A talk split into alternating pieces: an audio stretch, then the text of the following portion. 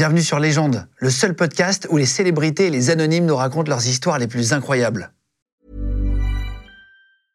I'm Sandra, and I'm just the professional your small business was looking for. But you didn't hire me because you didn't use LinkedIn jobs. LinkedIn has professionals you can't find anywhere else, including those who aren't actively looking for a new job but might be open to the perfect role, like me.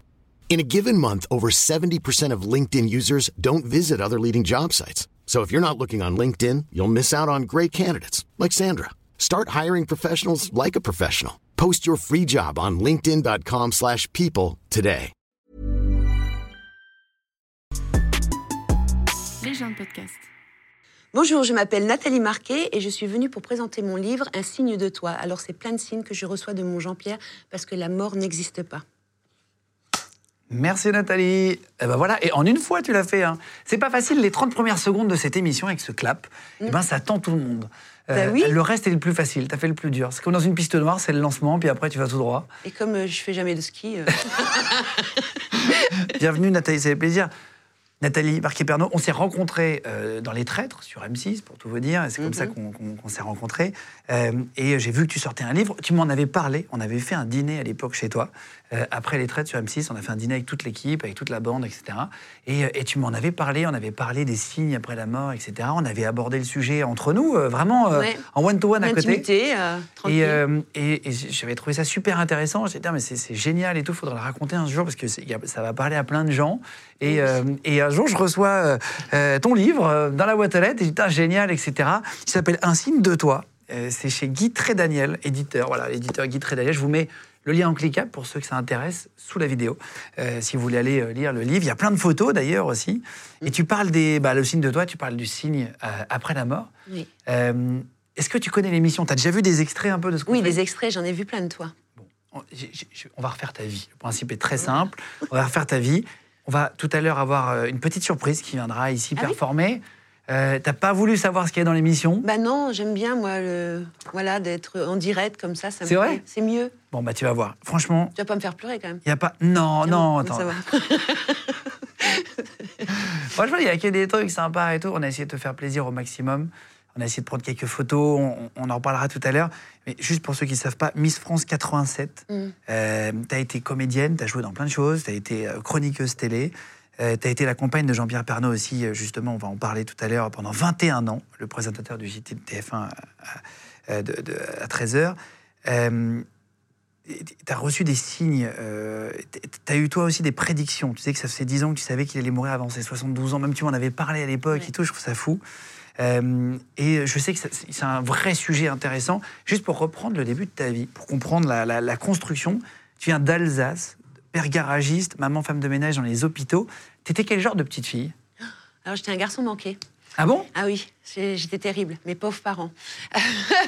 Euh, c'est vrai qu'à la maison, c'était très strict. Et euh, moi, je voyais tous mes potes qui avaient le droit de sortir, mais pas moi. Moi, j'avais pas le droit de sortir. Une fois 19h, après manger, euh, bah, je devais rester dans ma chambre, mais j'avais pas le droit de sortir avec les potes. Ah bon? Ouais. Et donc, moi, ça, ça m'énervait. Et donc, je faisais le mur. Et je sortais euh, par le balcon et j'allais rejoindre mes potes. Et puis, euh, à l'école, c'était une catastrophe aussi. J'étais un cancre parce que je ne supporte pas et je ne supporte toujours pas les ordres. Et euh, les profs qui me donnaient des ordres à faire des devoirs et tout ça, je supportais pas. Donc, je séchais beaucoup les cours. J'allais pas souvent en cours. C'est pas bien. Ah oui? C'est pas bien du tout. Ah oui, oui. C'est bon, c'est bon, t'inquiète. Eh, franchement, j'ai reçu des braqueurs de banque. hein. Tu Ah, peux yes. dire que t'as séché 3 heures, ça va ça va choquer personne ici. hein. Beaucoup, beaucoup. Euh, j'ai fugué aussi de la maison parce que ce que je faisais, c'est que mes parents pensaient que je travaillais bien à l'école parce que j'avais ma meilleure amie qui était la première de la classe. Donc, euh, une fois qu'elle recevait les bulletins à la maison, et ben moi, je, elle me le donnait après. Je changeais mon, son nom et je mettais mon nom et je donnais à mes parents ce bulletin et ils pensaient que je travaillais très, très bien. Jusqu'au jour où il y a le proviseur qui, qui a voulu voir mes parents et là, là j'ai douillé. Et attends, et tu deviens Miss Alsace à quel âge? Euh, alors, euh, 19 ans. 19 ans. Là, t'étais plus garçon manqué, on est d'accord. Mais dis- si, avant, c'est mon père qui m'a forcé à me présenter euh, pour Miss vrai Alsace. Mais oui, moi, je voulais pas. Attends, Ah non, non, hein. je voulais pas. Et comme mon père, le pauvre, il a dit, mais qu'est-ce qu'elle va faire, ma fille? C'est pas possible. Donc, euh, c'est mon père qui m'a inscrit euh, pour euh, la présélection de Miss Alsace, parce qu'il y a au moins plus de 100 candidates qui se présentent. Et donc, euh, mon père fait, voilà, j'ai envoyé tes photos, ton CV. Le CV, il n'y a pas Ah, grand-chose il te demande même pas, il l'envoie? Non, il l'envoie. incroyable. Et oui, oui, il a pris les photos, il l'a envoyé. Et un soir, il rentre, il fait, bah voilà, euh, ma puce, t'as été sélectionnée pour Miss Alsace. J'ai dit quoi? J'ai dit, c'est quoi ça? J'ai dit, mais ça va pas, c'est ringard, je veux pas. C'est vrai? Ouais. J'ai dit, mais hors de question. C'était je en ne le ferai 87? pas. Ouais, euh, Là, c'était en 86. 86, encore. oui. Ah non, Ouais, c'était encore en 86. Et euh, donc, je suis partie monter dans ma chambre. Je- pendant, avec mon père, j'ai fait la gueule pendant au moins trois jours. Puis ma mère, elle monte dans ma chambre un soir et elle me dit euh, Écoute, fais plaisir à ton père. De toute façon, tu ne risques pas de gagner. Et là, je regarde ma mère et je dis Ah, mais oui, t'as raison. Donc, je suis partie pour Miss Alsace et puis j'ai gagné. C'est terrible. Enfin, c'est, au début, ça m'a fait très peur, mais en même temps, je me suis dit bon, je vais faire plaisir à mon père, je fais Miss Alsace, après je rentre à la maison. Sauf que avant de faire le défilé, ce que je ne savais pas et que j'ai pas fait attention, c'est que j'ai signé, un, vous savez, un papier pour pour dire que que je participe à Miss Alsace et après tu pars automatiquement à Miss France si tu gagnes Miss Alsace. Mais moi, j'ai pas lu le papier. Tu sais, j'ai signé comme ça, je faisais confiance, j'ai donné le papier. Et donc, quand, quand on m'a dit, ben voilà, Miss Alsace, c'est Nathalie Marquet, ouais, j'étais contente, mes parents étaient contents. Bon, Ouais, ça te faisait marrer. voilà. Ouais, ça me faisait rire en fin de compte après. Je me suis bien, je m'étais bien amusée sur le podium. C'était qui? C'était Geneviève déjà? Geneviève. Elle était là oui. déjà? Ah oui, oui. De Ah ben j'ai connu qu'elle, moi. hein. Ça Ah faisait là. longtemps, hein, avec son fils.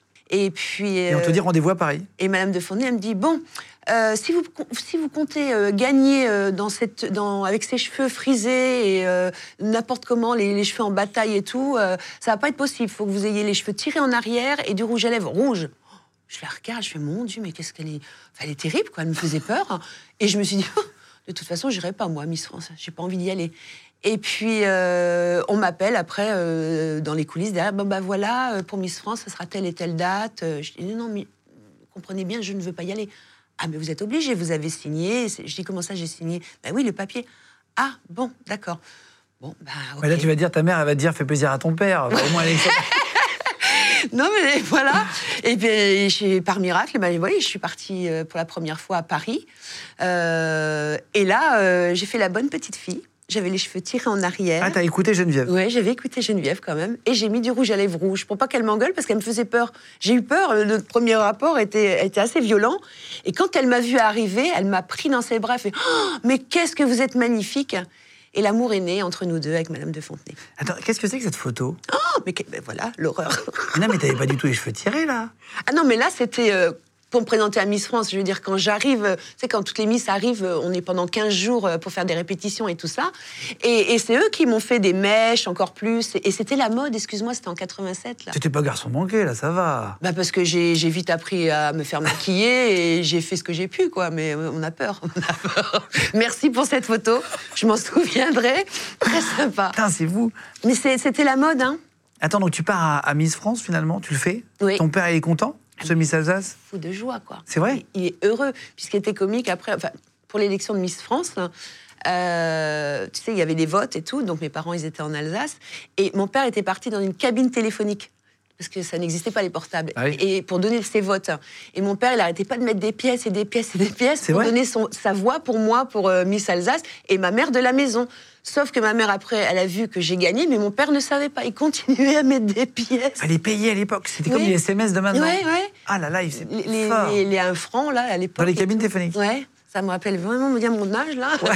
les 1 franc, les- c'est pas mal, ça. Donc, euh, ouais, non, mais c'était rigolo. Donc, ma mère est sortie en pyjama dans la rue et elle fait ça y est, euh, elle a cherché mon père. Ça y est, ça y est, ça y est, ta fille a été élue. Donc, c'était formidable, quoi. Après, c'est pas flatteur que ta mère ait dit, de toute façon, euh, tu gagneras pas. Tu as dit, attends, euh, si, je vais gagner. En fait, ça a dû te donner envie de, bah tiens, je vais te montrer que. Bah, même pas, non, parce que je, je pensais qu'elle avait raison, quoi. Ah ouais Mais oui, mais oui. mais après- tu sais, j'ai eu beaucoup de chance d'être élue Miss, Miss France quand même, hein, parce que c'est vrai que ma première dauphine, c'était une bombe atomique. hein. C'était Miss Réunion, elle avait des yeux verts en amande, des longs cheveux noirs jusqu'ici, sublimissime. Sauf que j'avais la chance qu'en Alsace, eh ben, ils sont très chauvins. C'était la toute première émission diffusée sur France 3. Ah, c'est la première fois que c'était diffusé à la oui, télé. Mais oui, en plus. Et, euh, et donc, ça a fait un carton. Mais les Alsaciens ont tellement voté en masse. Et pour la Réunion, c'était un peu compliqué. C'était un peu plus loin. C'était moins modernisé comme maintenant. Et euh, c'est cette chance que j'ai eue. J'ai eu ma bonne étoile déjà. Ah ouais. Hmm. Et tu te retrouves avec. euh, Il y a tes parents qui t'accompagnent? À Paris, non. Non, non, non, non. Ah, Non, c'est non. vrai? Ils Non, le voient à la télé? Oui, oui, oui. Ils, Ah doivent, oui. ils doivent pas en croire leurs Ah bah, c'était euh, le 31 euh, décembre 86 pour passer l'année 87. C'était euh, en plus pendant le réveillon. Et là, quand tu gagnes, en vérité, tu dis putain, fait chier. Ben, Ou je- t'es contente quand même, Non, non, je suis choquée. par Je suis- fierté, tu vois. Non, parce que même on voit à chaque fois, on me montre cette image, toutes les, tous les ans, je la vois cette image de quand on me couronne et je fais une moue. Ah, c'est vrai? Ouais, genre, je suis désolée parce que moi, j'avais l'impression d'avoir pris la place de la première dauphine. Ah Et tu vois, et même dans la salle, ça, ça criait un peu l'air de dire ouais, c'est pas juste, on aurait préféré la Miss Réunion. Et je les comprends. C'est- normal. Ouais. Et donc, je, ben, je suis désolée, je m'excuse d'être là. Quoi. Et d'ailleurs, j'ai partagé mon bouquet de fleurs avec ma première dauphine. Ah, trop sympa. tu vois, je me suis excusée. pas les mains vides.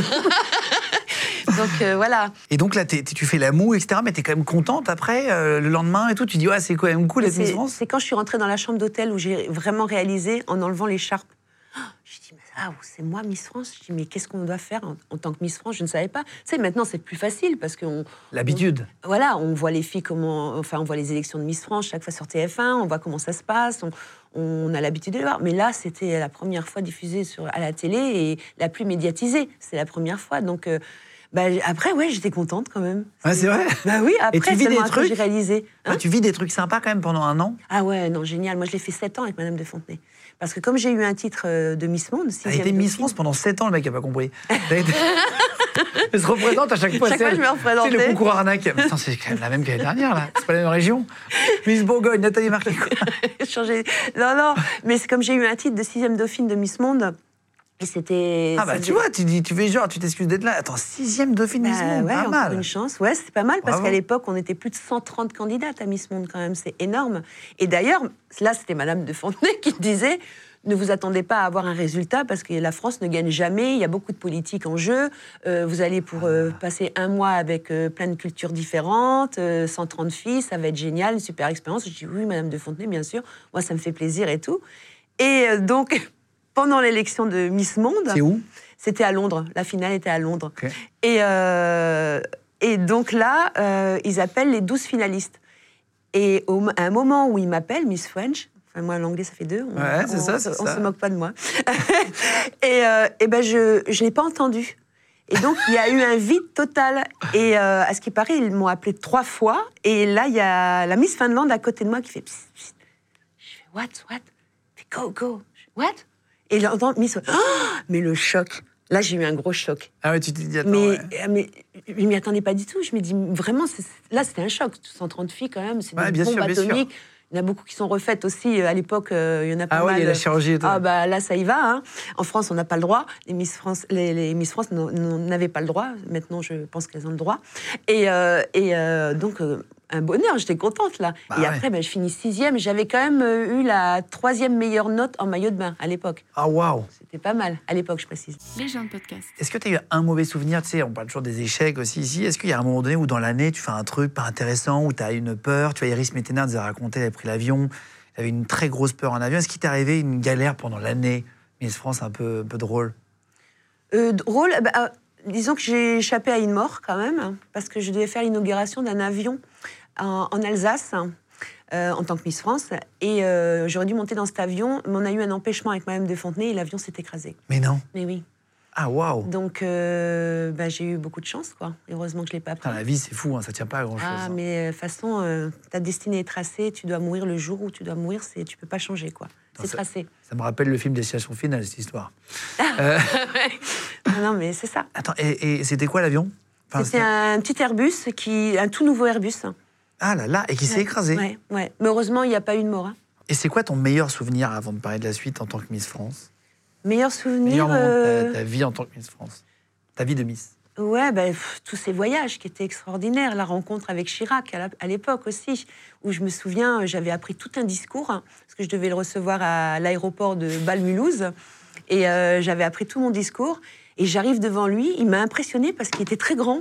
Et je m'y attendais pas du tout. paraît, ouais. Et il arrive vers moi, il me tend ses bras, et je voulais parler, et il m'attrape dans ses bras, et il me fait quatre bises, et il me met comme ça, il fait Oh, mais Vous êtes tellement jolie, et il me refait quatre bises. Eh Ben, j'ai pas dit de discours.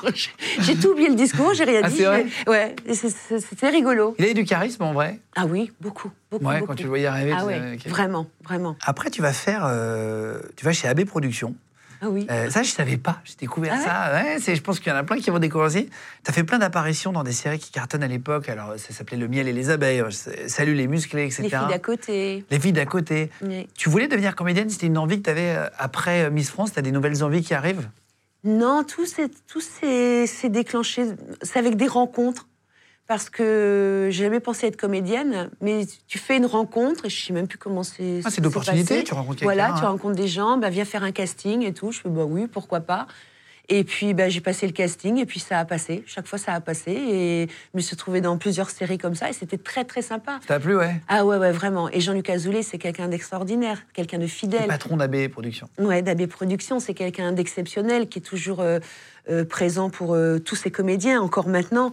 Et euh, franchement, c'était une très très belle époque. Jean-Luc Azoulay, il s'était fait construire, si je dis pas de bêtises, il y avait des énormes studios à l'époque à la Plaine Saint-Denis, et il s'était fait construire une villa sur le toit des studios. Oui. Et vivait avec un jardin sur le toit Sur- des studios pour ne pas avoir à aller plus loin, etc. Il descendait sur le tournage, il remontait, mais une villa comme si c'était une villa sur des toits. C'est très bizarre. Ouais, ouais, T'as- ouais. déjà vu? Bah oui, oui, je l'avais vu. Et si je dis pas de bêtises, c'est là qu'ils ont tourné Love Story, non? Ou, euh, Oui, oui, oui, Secret quel- Story, je crois. Secret Story, pardon. Ou Love Story, je, je sais Avec une des deux. piscine et Ouais. tout. hein. Il avait, le gars, c'est une villa de ouf à la campagne, mais en fait, c'était sur des toits à la plaine Saint-Denis avec des immenses.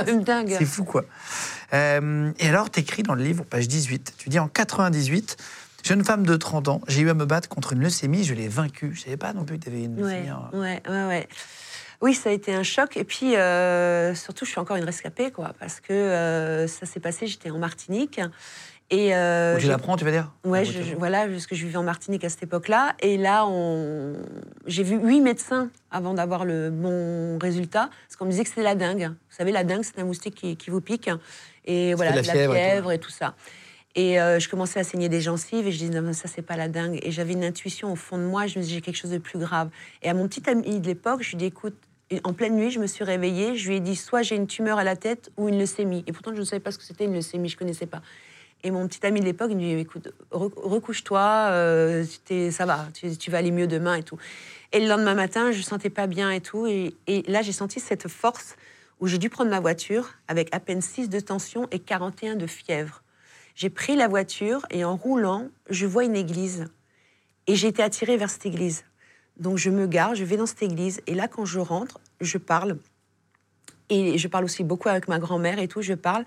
Et là, je pleure, mais je pleure, je me vide au moins pendant une heure parce que j'ai supplié, parce que j'ai dit j'ai quelque chose de grave, je veux m'en sortir, aidez-moi, trouvez-moi la solution parce que les huit médecins me disent que c'est la dingue et je sais que j'ai quelque chose d'autre.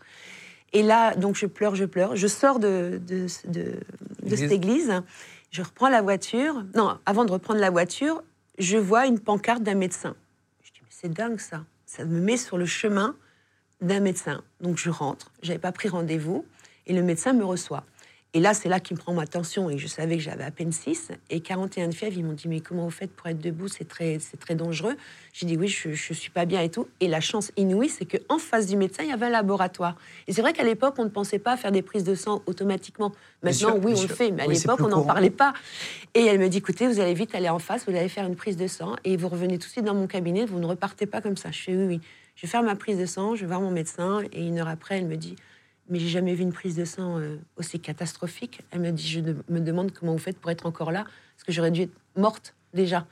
Et, euh, 41 de fièvre, c'est mais j'avais plus de sang 6 de tension, un Ouais. problème. hein. Voilà. Et euh, elle m'a dit, écoutez, je peux pas vraiment vous dire ce que vous avez, mais il faut que vous rentrez en urgence à l'hôpital.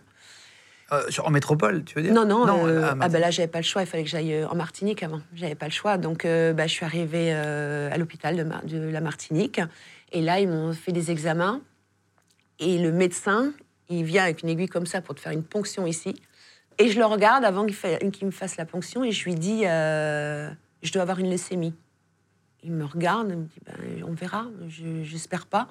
Et il me fait cette, pon- cette ponction. Et deux heures après, il revient et me fait Mais écoutez, euh, 30 ans de carrière, c'est la première fois qu'on m'annonce euh, ce que vous avez. Oui, vous avez bien une leucémie. Une leucémie, c'est un cancer du sang? Cancer du sang. Et euh, violent, quoi. C'est- violent. Mes parents étaient là aussi, parce que ma mère était venue en vacances me, me rejoindre. Et euh, donc, euh, ils ont été adorables là-bas en Martinique, parce que le, professeur a dit écoutez, on va essayer de trouver vite une place en, métropole, à Villejuif, qui est un hôpital extraordinaire. Et ils m'ont trouvé une place, heureusement. J'ai eu beaucoup de chance aussi. Donc, je ne pouvais pas faire le voyage assis ni marcher parce que c'était trop dangereux. On a dû me mettre beaucoup de culots de sang avant de voyager parce que ce que je ne savais pas, c'est qu'on m'a dit plus tard, on ne savait pas si j'allais tenir le voyage. Donc euh, sur un brancard dans l'avion et tout. Et je suis arrivée le 5 janvier, voilà, 98, euh, à l'hôpital de Villejuif. Alors, ce qui est un petit truc comique, c'est que j'avais, tout euh, vendu mes affaires d'hiver. J'avais que des petites tenues. Arrivé le 5 janvier, Ah ouais, ouais. en plein hiver, En avec France une mini-jupe, oui, en France, des tongs. Et puis, j'avais mis des longs rageux avec des longues tresses jusqu'ici, tout, la mode Pourquoi de habites à en. Martinique? Je t'ai pas posé la question. Mais parce que j'ai, il y a un moment où j'en ai eu marre avec le côté Miss France, j'avais marre côté et je suis partie de chez moi. Enfin, j'ai plaqué mon mec de l'époque, j'ai plaqué mon appartement, mon boulot, j'ai pris mon chien, une valise, et j'ai pris un billet d'avion. Je suis partie vivre avant en Guadeloupe, Ah waouh, ok, ok. sans voilà, sans savoir ce que j'allais faire. Et euh, donc je traînais euh, sur la plage, j'étais bien, sans ordre. J'aime pas les ordres, comme je t'ai dit au début. Je déteste ça, je déteste avoir un patron derrière moi. Et euh, il y a une jeune fille qui vendait des maillots de bain sur la plage et elle me voit, elle me dit ça fait un moment que je te vois là et tout. euh, T'aimerais pas vendre des maillots de bain sur la plage? Mais j'ai jamais fait de vente, mais j'ai déjà fait des défilés, mais jamais de vente. Elle me dit écoute ça te dirait pas? Je dis mais pourquoi pas? Et donc, je suis partie voir sa patronne, mais en sachant que quand. Donc, elle m'a dit bah voilà, je vous présente la collection, je vais vous donner la collection euh, euh, des sols, parce qu'en général, quand on débute dans, dans ce métier-là, c'est très difficile à vendre sur les plages et tout. Je suis bon, d'accord, euh, je vais essayer. Puis le patron, il reste chez lui, il ne te suit pas à la plage. Donc, si tu as envie de poser pendant une heure ou nager pendant une heure, tu pouvais, tu vois.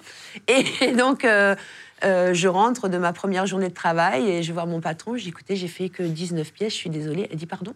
Je dis oui, 19 pièces. Elle dit mais j'ai jamais eu ça. D'habitude, le premier jour, on fait zéro pièce.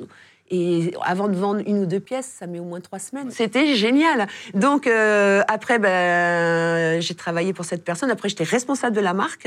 Et ensuite, elle m'a demandé si je voulais pas aller en Martinique, être responsable aussi, et euh, organiser des défilés de mode avec des, avec des filles qui, avec des filles. Donc euh, voilà. Et après, j'ai monté aussi ça euh, à Saint-Martin aussi, où je faisais des défilés dans des hôtels prestigieux. Et au petit déjeuner, on faisait la vente des maillots de bain. On cartonnait. Waouh.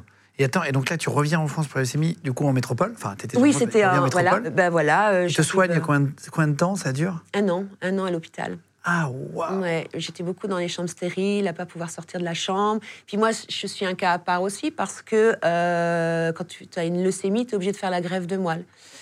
Et euh, les médecins, donc plusieurs professeurs sont entrés dans ma chambre. Ils me disent, ben voilà, mademoiselle Marquet, parce que je n'étais pas mariée, mariée encore, je ne connaissais pas Jean-Pierre non plus. Il me fait, ben voilà, euh, vous avez une leucémie, vous êtes obligé de faire la greffe de moelle. Et euh, je dis, oui, ben, et alors? Il me fait, ben le problème, c'est quand on fait une greffe, on est 100% stérile. Je dis, mais qu'est-ce qu'il m'a dit Là, je dis, c'est pas possible. Ah non, je dis, regardez-moi bien là. J'ai dit, hors de question, je veux avoir des, des enfants et je veux avoir mon prince charmant. Donc, je les aurai. Donc, votre greffe, je ne, je- je ne le ferai pas. Et là, ils m'ont dit, bah non, vous allez droit au suicide. Mes parents étaient là aussi. Ils ont dit, mais non, mais tu peux adopter. euh. Et je dis, non. Je dis, si vous me faites la greffe, je vais mourir. Et je sens au plus profond de moi. Déjà, je ressentais des choses. Je dis, je sens au plus profond de moi, si vous ne me faites pas la greffe, je sais que je vais m'en sortir. Et il faut que vous me laissez ce but. Parce que si vous m'enlevez ce but de, la vie, ça va pas le faire. Et il y a le docteur Boris à Villejuif, et lui qui m'a dit, écoutez, moi, je vais vous suivre de très près et je vous fais confiance et on va se battre autrement.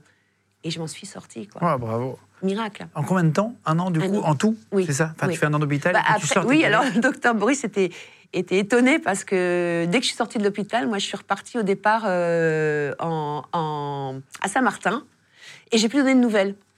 Et mon médecin, euh, d'habitude, euh, quand vous sortez d'une leucémie, euh, tous les mois vous allez faire une prise de sang, vous allez refaire des contrôles. Moi, plus rien, je savais que j'allais bien. Ah ouais? Oui. Et euh, je l'ai rencontré seulement euh, pour mes 40 ans. euh, les 40 ans, pour mes 40 ans, donc euh, Jean-Pierre avait fait une grande fiesta. Et j'ai voulu inviter le professeur Dr Boris, parce que je me suis dit, c'est grâce à lui aussi si je m'en suis sortie. Et il a halluciné quand il a eu mes nouvelles. Il a dit, mais je croyais que tu étais morte, moi. il, a, halluciné, parce que lui, c'est un grand médecin, grande pâté et tout. Et donc, il est venu, il a dit, mais je n'ai jamais vu une patiente comme toi. C'est du jamais vu. On va parler des, des- comment tu ressens les choses et tout, c'est intéressant. Tu rencontres, c'est trois ans plus tard, en 2001, Oui. c'est ça, que tu rencontres Jean-Pierre Pernaud. Tu es invité à l'élection de Miss France, euh, comme chaque année, j'imagine. Les anciennes Miss, vous pouvez revenir, vous êtes toujours invité à vie, j'imagine, après. Euh, c'est en 2001, c'est Sylvie Tellier, c'est ça, qui remporte le, le- le concours. Comment est-ce que tu rencontres Jean-Pierre? Eh ben, c'était pendant l'élection de Sylvie Tellier, donc. Euh, et puis, Madame de Fontenay, elle me dit, parce que j'étais dans les loges avec, avec elle, parce que je, l'ai- je l'aidais beaucoup pour les autres candidates avant l'élection. Et euh, Madame de Fontenay, elle me dit, Ben, vous serez assise à côté de, de mon ami Jean-Pierre Pernaud. Je fais, ben, c'est qui, Jean-Pierre Pernaud? Elle fait, vous connaissez pas? Je fais, bah non, tu sais, moi, j'ai. Je regardais jamais le 13h, c'était plutôt le 20h. Et quand j'ai vécu euh, En 8 Martinique, ans, en Guadeloupe. voilà, je vais pas me mettre devant le 13h. euh, Ouais, à 2 h du matin. voilà. Donc, euh, je ne savais pas qui c'était. Il me dit, il me dit bah, écoutez, vous, vous le verrez, il est charmant et tout. Je fais, bon, bah, d'accord. Et puis, juste avant que l'émission arrive, donc je passe, je, pla- je passe sur le plateau et je cherche ma place. Et donc, je vois une fille assise à côté de Jean-Pierre. Et là, je fais, excusez-moi, mademoiselle, mais c'est ma place. Elle me dit, non, on m'a dit- de me mettre... Je fais, non, non, non, non, on m'a dit de me mettre à côté de Monsieur Pernaud. Vous êtes bien Monsieur Pernaud? Oui, oui, oui. Il était content, oui, oui. Et donc, la, la jeune fille, elle est partie. Je me suis assise à côté de lui. Et on n'a rien vu l'élection de Sylvie Tellier. On n'a fait que rire. Ah, c'est vrai? On n'a fait que parler. Que... D'ailleurs, ça s'est vu, il y avait beaucoup les caméras sur nous pendant l'élection de, de Miss France de, de Sylvie. C'est quand même. Ça, c'est marrant, t'as un souvenir de ça. quoi. Ah ouais, mais c'est génial, c'était génial. J'ai revu des images qu'on m'avait qu'on m'a montrées. Et puis ce qui était marrant, c'est que hum, quand la soirée était terminée, c'est que j'avais plein d'appels de mes amis. Mais qu'est-ce qui s'est passé avec Jean-Pierre? Qu'est-ce qui s'est passé? Il y a eu un truc. Et du côté de Jean-Pierre, c'est pareil. Tous ses amis, mais qu'est-ce qui s'est passé avec Nathalie Euh, bah, Il s'est passé qu'il y a eu euh, Cupidon qui nous a euh, jeté la flèche sur tous les deux, quoi. Et attends, et, et en fait, rapidement, tu dis, en fait, dans le livre, t'es persuadé que Jean-Pierre est l'homme de ta vie, Oui. quasiment instantanément. Oui, le pauvre, alors lui, parce que à T'as pris pour une folle au début quand tu lui as dit ça, ça lui a fait peur Ben non, mais je me suis dit, il va me prendre pour une folle. Parce que à notre premier rendez-vous euh, amoureux, donc c'était à la Tour Eiffel, et euh, direct, euh, j'ai entamé la conversation en disant, écoute-moi bien, C'est la première fois que vous vous voyez? Or euh, tous les deux ensemble. Notre premier déjeuner d'amoureux. Date. ouais, Ouais, ouais. date. Avant, oui, on était déjà amoureux. Il y avait, il s'était- il s'était rien passé encore. Ah oui, vous vous écriviez un peu tout ça des Euh, textos des textos, parce que lui bossait, moi je, je tournais une pub et tout ça, on il m'envoyait des textos. Vivement qu'on se retrouve. Ah ouais, tu oui, savais que bah, c'était dans la poche, bah quoi. oui, quand Ah, même. ok, ok. Ah oui, oui, oui. Ah bah oui. Non, mais tu pouvais y aller un peu en mode euh, deuxième rendez-vous, mais pas non, sûr. non, tu ça vois. se sent ces choses-là. Moi non, non, non, j'avais pas besoin, pas de temps à perdre. Je voulais avoir un enfant, je voulais un, un Ah prince ouais. charmant. Et donc je le vois, je dis, euh, je dis écoute, euh, voilà, je sais que tu as 51 ans et euh, moi j'en ai 36, j'ai plus de temps à perdre, je sais que tu es l'homme de ma vie et je veux avoir des enfants. Donc je vais te poser la question, est-ce que tu as envie d'avoir des enfants? Parce que si tu n'as pas envie d'en avoir, il faut qu'on arrête là. Et je peux comprendre, je te jette pas la pierre parce qu'à 51 ans, surtout un homme qui a déjà eu des enfants, déjà une première Il famille. avait déjà d'autres enfants Oui, il y avait déjà deux premiers enfants. Un homme, une fois qu'il a des enfants, il n'a pas envie de s'emmerder, entre guillemets, avec d'autres enfants. Enfin voilà, c'est... Bah, donc, se remettre dans les couches pour tous les parents. Bah, ils savent c'est ce que c'est quand on sort, t'as pas envie d'y retourner. Bah, évidemment. Et puis surtout, tu as envie de revivre, quoi. Tu as envie de continuer De à ressortir, revivre, de repartir en ressortir, vacances, de euh, voilà, évidemment. Et euh, Je regarde derrière la caméra parce que Clément, qui est derrière la caméra, et papa aussi, et, c'est pour ça on se fait des signes de tête. euh, Ah. on, on se comprend, et puis voilà. ah bah oui. Eh ben oui, bah, je suis passée par là aussi Ah oui. Et Jean-Pierre te dit quoi Et là? là, il me dit Ah, mais attends, attends, attends, attends. Je suis bon, d'accord, c'est qu'il était prêt. Il m'a pas dit non. Il il m'a pas dit euh, oui, non, je ne veux pas avoir d'enfant. Euh, Il avait envie de me garder. Et euh, bien sûr que. Bah, Il était en couple, lui, ou était célibataire Alors justement, ça aussi, je me suis renseignée. Il a eu le jour où on s'est rencontrés à l'élection de Miss France, le matin, il a eu son papier de divorce. Ça faisait dix ans qu'il était en instance de divorce. Il a pas perdu de temps, Jean-Pierre. Hein? Hein? Bah, écoute, il pensait pas se remarier, Le il soir pensait même. pas. Non, mais c'est bien, Il- c'est- c'est- c'est- tu vois, c'est- C'est-à-dire, la vie, c'est tout court. est hein. tracé. On était deux âmes, qui, on était, c'était obligatoire qu'on qu'on- qu'on se croise. vous qu'on se rencontriez à ce rencontre. moment-là. Mais bien sûr, mais bien sûr, il n'y a pas de hasard. Attends. Et donc non, il a pas perdu. Il te, de dit, temps. il te dit attends, attends, attends. Ouais, Ça, ouais. c'est des blagues hein, quand je dis euh, il n'a pas perdu de temps et tout, c'est bienveillant. Mais non, mais bien rigolo. sûr, mais moi non plus. Et, attends, et il te dit euh, attends, attends, attends. euh, il est un peu étonné que tu lui dises ça ou il le sentait? Non, il a, il, a, il a fait un sourire. Il a dit, elle n'a pas sa langue dans la poche. Et tout de suite aussi, j'avais parlé de mon cancer, pour qu'il sache ce que j'ai vécu aussi, et que j'avais pas de tabou avec ça, et que, et que c'était important maintenant pour moi les causes aussi, que je défendais, et pourquoi je l'ai... je l'ai- Et puis il fallait qu'il sache mon état de santé, de, par où j'étais passée. Et, euh, et, euh, et, et voilà, et ce qui est dingue quand même, donc on s'est rencontrés le 8 décembre. Euh, ensuite, on s'est fiancés le 22 février. Mais what? C'est Mais vrai? Ouais, et après, j'étais enceinte au mois de mars. Oh Ah ouais, boum, boum, boum, boum. Ouais. Et En pour- trois mois, quoi. Ah, mais dingue. Putain, bravo. Et le petit truc qui était sympa et rigolo, c'est qu'au mois de mars, donc on était parti à Saint-Jean-de-Luz. Et avec Jean-Pierre, bon, on fait crac-crac, quoi. Et euh, je lui dis, chérie, je sais que je suis enceinte. Et là, il, il éclate de rire. Il fait, comment tu, tu peux me dire que tu es enceinte? Je dis, parce que je le sens. Je sais que je suis enceinte, là. Il me fait, mais Sur cette fois-là, t'as su? Ouais, C'est vrai? Ouais. Putain, la vache, t'es. Ah ouais, ouais. t'es- t'es- tu, tu vois les trucs, Je l'ai senti en moi, j'ai senti.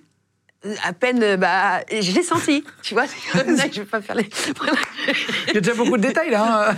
Non, mais c'était- pour te dire ce Non, que je, ressentais, que Jean-Pierre, J'adore, j'adore. chaque fois, euh, il dit Mais c'est un truc de dingue, ça, quand elle m'en parle et tout. Je, je, je repense quand j'ai éclaté de rire et tout. Et je dis bah, Tu verras, on aura rendez-vous chez mon gynécologue et il te dira c'est de telle, telle, telle à telle date, tu vois. c'est là. Et c'était là. Mais t'es médium ou quoi Non, c'est un truc que j'ai ressenti. Non, mais tu ressens beaucoup de trucs. Bah oui. Non, c'est vachement. euh, Attends, c'est c'est fou. Comment t'apprends que, que t'es enceinte D'ailleurs, après, tu, tu, tu, tu fais le test comme tout le monde? Oui, bien sûr, quand même aussi. C'est ça. En plus, pour. Oui, tu lui as pour- dit, bah voilà, je t'avais dit. Euh, oui, oui, mais évidemment, évidemment. Parce que donc j'ai j'ai fait le test et après on a eu au rendez-vous chez le gynécologue parce que je le sentais et euh, ben voilà tout de suite je voulais j'ai mis dans, j'ai mis dans une petite boîte avec un chausson un chausson rose et un chausson bleu. Tu, tu avais déjà une, un pressentiment sur une fille ou un garçon? Une fille. Tu le savais? Oui, j'étais persuadée que c'était une fille. Ça pouvait pas être autrement. Putain, Il a dû être impressionné, Jean-Pierre, qu'à chaque fois que tu annonces un truc, Ouais. tu te trompes pas. Ouais, ouais. Et il me dit mais c'est dingue, t'as toujours raison. Et un an après, euh, t'as Tom, Oui. euh, ton, ton fils que j'embrasse fort, que j'ai rencontré aussi en retraite, qui a fait les traites avec toi sur M6. C'est là qu'on s'est rencontrés. Lui, il arrive un an plus tard, c'est ça? 11 mois et demi après. 11 mois et demi. Et pendant une semaine, ils ont le même âge, Tom et Lou. Ah ouais, t'as enchaîné, euh, Ah vous ouais, avez j'ai enchaîné pas- retour de couche, quoi, les deux. Et voilà, boum boum. C'est bien, après, c'est un peu plus sport pendant deux ans, mais Ah au oui, moins, t'es tranquille. Très, ouais, mais euh, voilà, c'est génial. En plus, fille garçon, choix du roi. Euh, en 2005, après, tu fais La Ferme Célébrité. Mhm. Euh, pour ceux qui ne connaissent pas, c'était une télé-réalité, mais avec des personnalités euh, sur TF1, c'était, c'est ça? Euh, Il y a eu deux saisons euh, de cette mission, si je dis pas de bêtises, et je crois que tu es dans la deuxième, toi, non? Oui, je- Ou non, il y trois saisons trois saisons. Oui, t'étais dans la deuxième Dans la deuxième. Mm. Euh, en fait, c'est dans une sorte de ferme, enfin une fausse ferme, etc., où les, les célébrités vivent au milieu des animaux, etc. hein. Jean-Pierre, il est OK que tu participes à ça? Ça le dérange que tu fasses des émissions de télé ou... Vous Non. avez des discussions avant? Ah non, non, pas du tout. Moi, il sait que, en plus, euh, pour la ferme célébrité, c'était pour parler des associations et pour gagner de l'argent pour les associations. Donc, moi, ce qui me tenait à cœur, c'était mon association Titoine, qui était pour le cancer. Donc, euh, il aurait pu me dire ce qu'il voulait. Jean-Pierre, il sait très bien, si, même s'il m'avait dit non, j'aurais dit oui. Et voilà. il n'avait pas le choix. Il avait, euh, comme C'est l'autorité, comme vous l'avez compris. Non, mais lui aussi, je veux dire, on n'a pas le droit de se dire tu Oui, veux pas que tu fasses ça. Je- Et c'est ça qui tient dans le couple aussi. Vous Au en- contraire, il faut tout de suite dire bon bah écoute, euh, si tu as envie vraiment de le faire, fais-le. Si ça te fait plaisir et je comprends, je comprends pourquoi tu as envie de le faire et tu as des bonnes raisons de le faire. Donc euh, C'était comme participer à un Fort Boyard pour une assos, quoi. C'était bah oui, c'est bah, ce que j'ai chercher de l'argent. fois. euh. J'ai fait quatre fois Fort Boyard. Oui, c'est ça. Euh, et Gene- Geneviève de Fontenay en pense quoi par rapport à ton image de Miss France? Au démarrage, ça se ça. passait très très bien avec euh, Madame de Fontenay. Juste, euh, ça a clashé en 2005. Non, mais à la ferme, justement, ça lui a posé ça que je veux dire, ça lui a posé problème l'image? Non, c'est après ce qui lui a posé problème, c'est que moi, on m'a, on mis avec du cruet, donc euh, j'ai fait euh, 36 couvertures, euh, plus que la mort Ah, du ils ont pape. dit que tu étais en couple avec lui, bah en oui. cachette, etc. Voilà, voilà, voilà. Donc, euh, Et, euh, et donc, en gros, il y a je une accusation de tromperie dans les médias. où oui, ils- bah, ça faisait rêver, hein, euh, le roi du JT Cocu et euh, Nathalie, euh, tu vois, c'est voilà, c'était, ça faisait rêver. Et donc là, Geneviève, elle n'est pas contente? Bah, elle est pas contente, c'est parce qu'elle est pas contente parce que quand je suis sortie de la ferme célébrité, parce que j'étais jusqu'en finale, euh, j'étais placardée partout. Euh, du cruet, enfin, cocu, enfin, j'en pouvais plus. Alors que c'était faux. Mais bien sûr que c'était faux. Et Ouais, Jean-Pierre savait, parce que. Oui, bien, bien sûr que c'était faux. Ceux qui ne connaissent pas l'histoire, tu vois. Je- ouais, mais bien sûr que c'était faux. Et euh, euh, j'ai fait 36 couvertures, plus que la mort d'un pape. Donc, euh, moi, je dis à Jean-Pierre, de toute façon, dès qu'il. Ça a duré plus de trois mois. Et j'ai dit, dès que c'est terminé, euh, je mets tout en procès. Je prends tout, tout, France Dimanche, euh, ici Paris, enfin, toute cette merde. Je la prends, je suis désolée, mais pour moi, voilà, c'est comme ça. Je la prends et je, je porte plainte, quoi. Et, euh, et j'avais plein de preuves. Parce que Jean-Pierre, il savait aussi. Par exemple, il faisait une photo. on était- Jean-Pierre était sur la plage, comme ça, que le. parce qu'on voulait rentrer dans notre propriété. Donc il y avait Jean-Pierre qui était là, les deux enfants qui étaient là, et moi juste derrière. Et il prenait juste la photo de Jean-Pierre et les deux enfants. Moi, pourtant, j'étais derrière, mais il me mettait pas sur la photo. Et ils écrivaient en gros titre, mais où est-elle donc? Mais non Mais oui, que des trucs comme ça. Oh là là, c'est sale c'est, c'est- tu vois, c'était. C'était euh, le Twitter de l'époque, quoi. Non, mais c'est, voilà, c'était horrible. Déformé. Et il y a un moment, parce que euh, Jean-Pierre n'avait pas le droit de parler. On ne voulait pas qu'il parle, on ne voulait pas euh, qu'il rentre dans cette histoire et tout. Et il y a un moment, euh, j'ai claqué la porte et j'ai dit Écoute, moi, Jean-Pierre, j'ai dit Toi, c'est sympa, tu passes pour le roi de cocu, mais moi, pour la reine des salopes. Donc, euh, tu sais très bien qu'il ne s'est rien passé, tu as bien vu les preuves, tout ça, et que je porte plainte, enfin, avec les avocats, ça va bien se poursuivre et on aura encore toutes nos, nos preuves. Donc, j'ai dit Mais non, tu vas parler. J'ai dit, il va falloir que tu parles parce qu'il va falloir que tu m'épaules parce que là, j'en peux plus d'avoir tout ça. Je n'ose même plus sortir parce que c'était ça Ah, en vrai? Belgique, en Suisse, c'était l'horreur. Et euh, il me dit, t'as raison. Et, euh, et donc, on a affronté ça ensemble. Et j'ai fait, donc, ça a duré plus d'un an, les procès. J'ai gagné tous mes procès haut la main. Et j'ai eu plus, près de 300 000 euros d'avocats, de frais. Bon. Et j'ai gagné plus de 500 000, 550 000 euros à peu près de, de, de remboursement et, et de, de tout ça. Et ce que j'ai fait, c'est que j'ai donné euh, plus de la moitié pour l'association. Je D'accord. me suis remboursée. euh, Les frais? et, voilà, et, euh, et j'ai donné euh, à l'association Titoine. Donc en fin de compte, un mal pour un bien, parce que on a fait, on a investi pour, pour avancer dans la recherche du- de la leucémie pour les enfants. Bravo. Euh, ça a servi à ça. Voilà, exactement. C'était un, bon- un moment dé- dé- désagréable et ça a servi à ça. Oui. Je vais te poser les questions, c'est que des trucs drôles, hein, les, rumeurs euh, sur Jean-Pierre Pernaud qui a eu, là on parle des rumeurs sur toi, on parle des rumeurs sur Jean-Pierre qui a eu, tu vas nous dire si c'était vrai ou si c'est faux.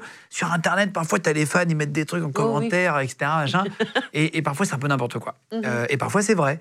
Donc c'est assez intéressant. Est-ce que c'est vrai qu'il possédait une collection de voitures de luxe? Pas du tout. T'as vu ça bien. ou pas, non? Oui, j'ai vu, mais j'aimerais bien en avoir. Non, parce que moi j'adore, j'adore la, la course automobile, euh, j'adore oui. les ports. Mon, mon rêve, c'est d'avoir une R8. Eh ben, on s'est pas acheté une R8, quoi. Non. Ah oui, oui, d'accord. Ouais, non, non. Euh, bah, il aurait Ça, pu ça, se faire plaisir, et ça et mon aurait pas fils été. euh, oui, oui, bien grave, sûr. hein. Et mon fils, il fait, mais comment ils peuvent écrire ça? Parce que mon fils aussi, il est dingue de bagnole, il fait de la F4, euh, il fait beaucoup de courses automobiles avec son Bah. demi-frère, avec Olivier Pernaud. Olivier Pernaud, le grand-fils de Jean-Pierre, et un, et un pilote automobile, il est très fort et tout ça. D'ailleurs, il fait ouais, le trophée Andros. etc. Ouais, ouais, comme, comme Tom a fait Grand le trophée. Andros Exactement. aussi. Il a fait de la Fun Cup aussi, et il a fait de la F4 aussi. Donc euh, F4, c'est Oui, plus sérieux. Ouais, exactement. Il avait deux euh, fans de, voitures. Voilà. Pas de collection de voitures de luxe. Non. J'aurais bien aimé, moi. Il paraît que, alors c'est assez, assez marrant, comme quoi il promotionnait beaucoup le pot-au-feu, les bons plats, de, les, les- les- les haricots de, de Paimpol, etc., les cocos de Paimpol, mais qu'en fait il adorait manger des fast-food. Il promotionnait pas assez. C'est vrai ça c'est des conneries Euh, ben, il aimait de temps en temps un McDo, mais c'était pas Oui, pas plus que- pas du tout. Je Ah pense qu'il y a quelqu'un qui l'a vu une fois dans un McDo, il a dit Ça, ah, c'est en fait, il possible aime par pas les bons rapport aux plats, et- enfants, surtout, euh, parce que bah, les enfants, ou en sortant du sport, Tom, Tom, aimait bien manger son McDo. Euh, mais sinon, non, non, non, non. Lui, c'était le pot-au-feu, c'était enfin, la bonne Euh, bouffe quand même. même Est-ce pas... est-ce que c'était un vrai gros gros fan caché de Johnny Hallyday? Mais il s'est jamais caché qu'il était fan. Mais il était, oui, oui, très, très fan de Johnny Hallyday. Parce qu'on a, Ah on oui. a, on a retrouvé cette photo. Est-ce que tu peux nous l'expliquer, cette photo? Incroyable Ah oui, c'était, c'était une soirée, mais je le connaissais pas encore à cette époque-là. Et euh, c'était une soirée, et voilà, il avait envie de ressembler à Johnny, quoi. Euh, j'ai- vu aussi, attends, j'ai vu un truc qui m'a fait marrer. C'est, euh, il, il s'est mis à fumer, je crois, dans, dans le JT, non? Il revient, il, il y a un reportage sur la cigarette, il revient, il crache du. Ça, oui. Ouais. J'ai, j'ai vu un truc comme ça aussi, où d'ailleurs il toussait. Jean-Pierre Ah, Pernaut oui. obligeait ses petits enfants à regarder tous les samedis son émission sur LCI. N'importe quoi. Par Et- contre, par contre, il voulait que je le regarde. Il me fait, tu, tu m'as vu sur série Je suis, mais Jean-Pierre, c'était, j'étais pas le temps, je- j'étais pas là. Il voulait que je, le- je la regarde, mais il forçait pas. C'est Parce qu'il est en mode blague. hein. Il a dit Ouais. en mode blague. Il a dit dans une interview, il a dit Ah. comme il m'appelle Papy Télé, je les oblige à regarder LCI le samedi. Ah, c'est mignon. Non, parce que oui, mais depuis petit, quand il était au 13h, on l'appelait pas Il regarde évidemment. toujours. Et les, les petits, ils continuent toujours à l'appeler comme ça d'ailleurs. C'est mignon. Euh, il a fait la grève du sexe pendant une semaine à cause de toi. C'est quoi ça? Non, c'est rien, La je te dis tout ce que j'ai trouvé sur Internet. C'est quoi ce délire? Un jour, alors attends, je te cite, hein, je te cite ce qu'il y a en détail, hein, tu me diras si c'est faux. hein. C'est quoi? Un jour, elle a fait une allergie à cause d'un gel douche de contrefaçon. Il n'a, il n'a, euh, en fait, en gros, il n'a pas voulu te toucher pendant une semaine. Ouais. Voilà. Bah non. Ok. C'est quoi? Eh ben- Ouais, je me trompe peut-être de fiche. Je crois que Mais d'où ça sort ça? Qui t'a trouvé ce truc-là? Ah, J'en sais rien, euh, c'est sur Mais j'en ai C8, euh, jamais entendu parler en plus. Ah bon? Bah non. Euh, Oh, c'est délirant ça. Jean-Pierre Pernaut viendrait d'une famille de forains. Non. Non Non, c'est faux. Tu sais, il est très, très Ah, apprécié. Très attaché. par la Très, très communauté, euh, Il les a toujours aidés. Ah euh, oui, oui. Et les forains l'ont toujours rendu aussi. Il y a même une allée à son nom à la foire de Paris et tout, donc ouais. ça, ça m'étonnait pas. Tu vois, si tu me disais, tiens, il avait un grand-père forain, Ouais. donc il n'y a Non, pas non, d'origine Non, foraine. non, du tout. Mais il a toujours été présent. Par contre, euh, c'est son frère qui était tout le temps euh, le médecin des forains aussi euh, à Lille. Donc c'est plutôt ça. Euh, bon, y a- en tout cas, il y a plein de rumeurs un peu drôles. Tout à l'heure, j'ai quelqu'un Ah oui, qui va là, venir oui. sur le plateau, euh, te faire une petite surprise, etc.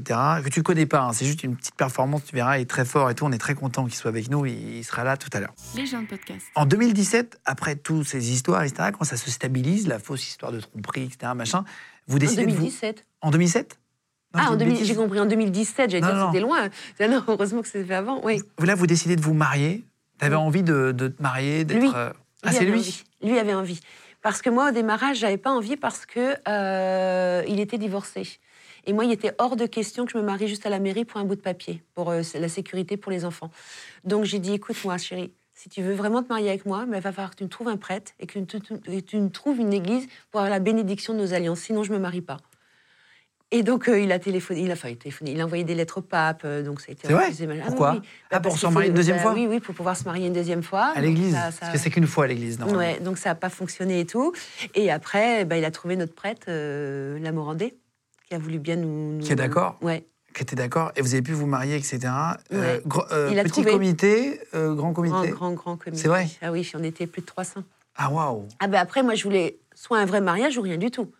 Donc, euh, Jean-Pierre magnifique surprise avec parce que j'adorais, j'adore, enfin j'adore toujours, mais je faisais beaucoup de cheval à l'époque, et donc euh, il y avait, euh, c'était au château de Chantilly, et donc avec les, les chevaux, il y avait un gros spectacle avec les chevaux pour tout, avec- pour tout le monde. Ouais, pour les Et convives. ensuite, donc, la salle était fantastique. Il y a un feu d'artifice magnifique. D'ailleurs, euh, David Douillet, il était là. Il me dit En général, ça me fait chier d'aller au mariage.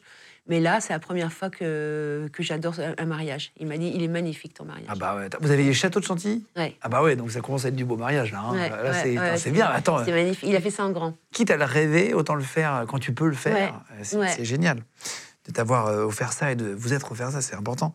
Euh, après, tu joues dans plusieurs séries. euh, dans Sous le Soleil, 2016-2014, tu joues quand même quelques années. Euh, tu fais du théâtre aussi en, en- en 2010. Euh, et alors, apparemment, un jour au théâtre, Jean-Pierre se vexe après avoir croisé un spectateur. Oui, Pourquoi?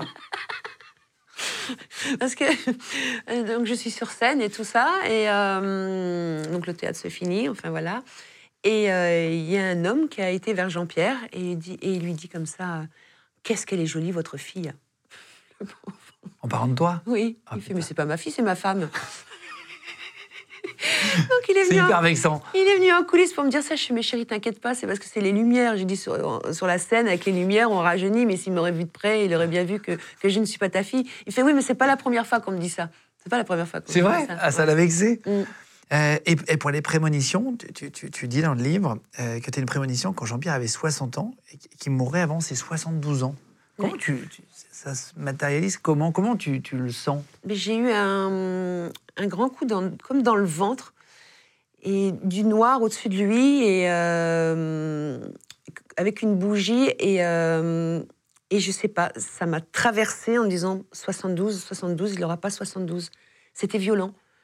Et euh, donc je me suis dit non, je suis en train de fabuler, c'est pas possible, c'est pas possible.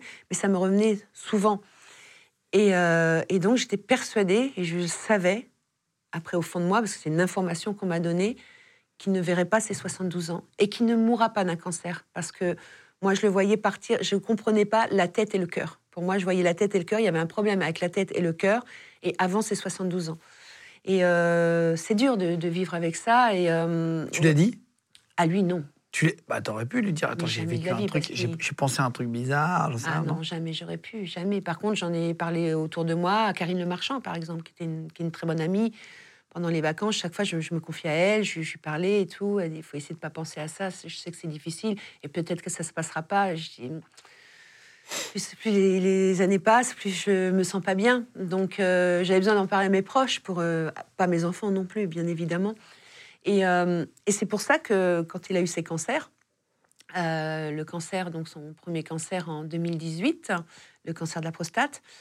Euh, quand on lui a annoncé ça, je lui ai pris directement ses mains, je l'ai regardé droit dans les yeux et je lui ai dit Écoute, chérie, je te promets vraiment que tu ne mourras pas de cancer de la prostate.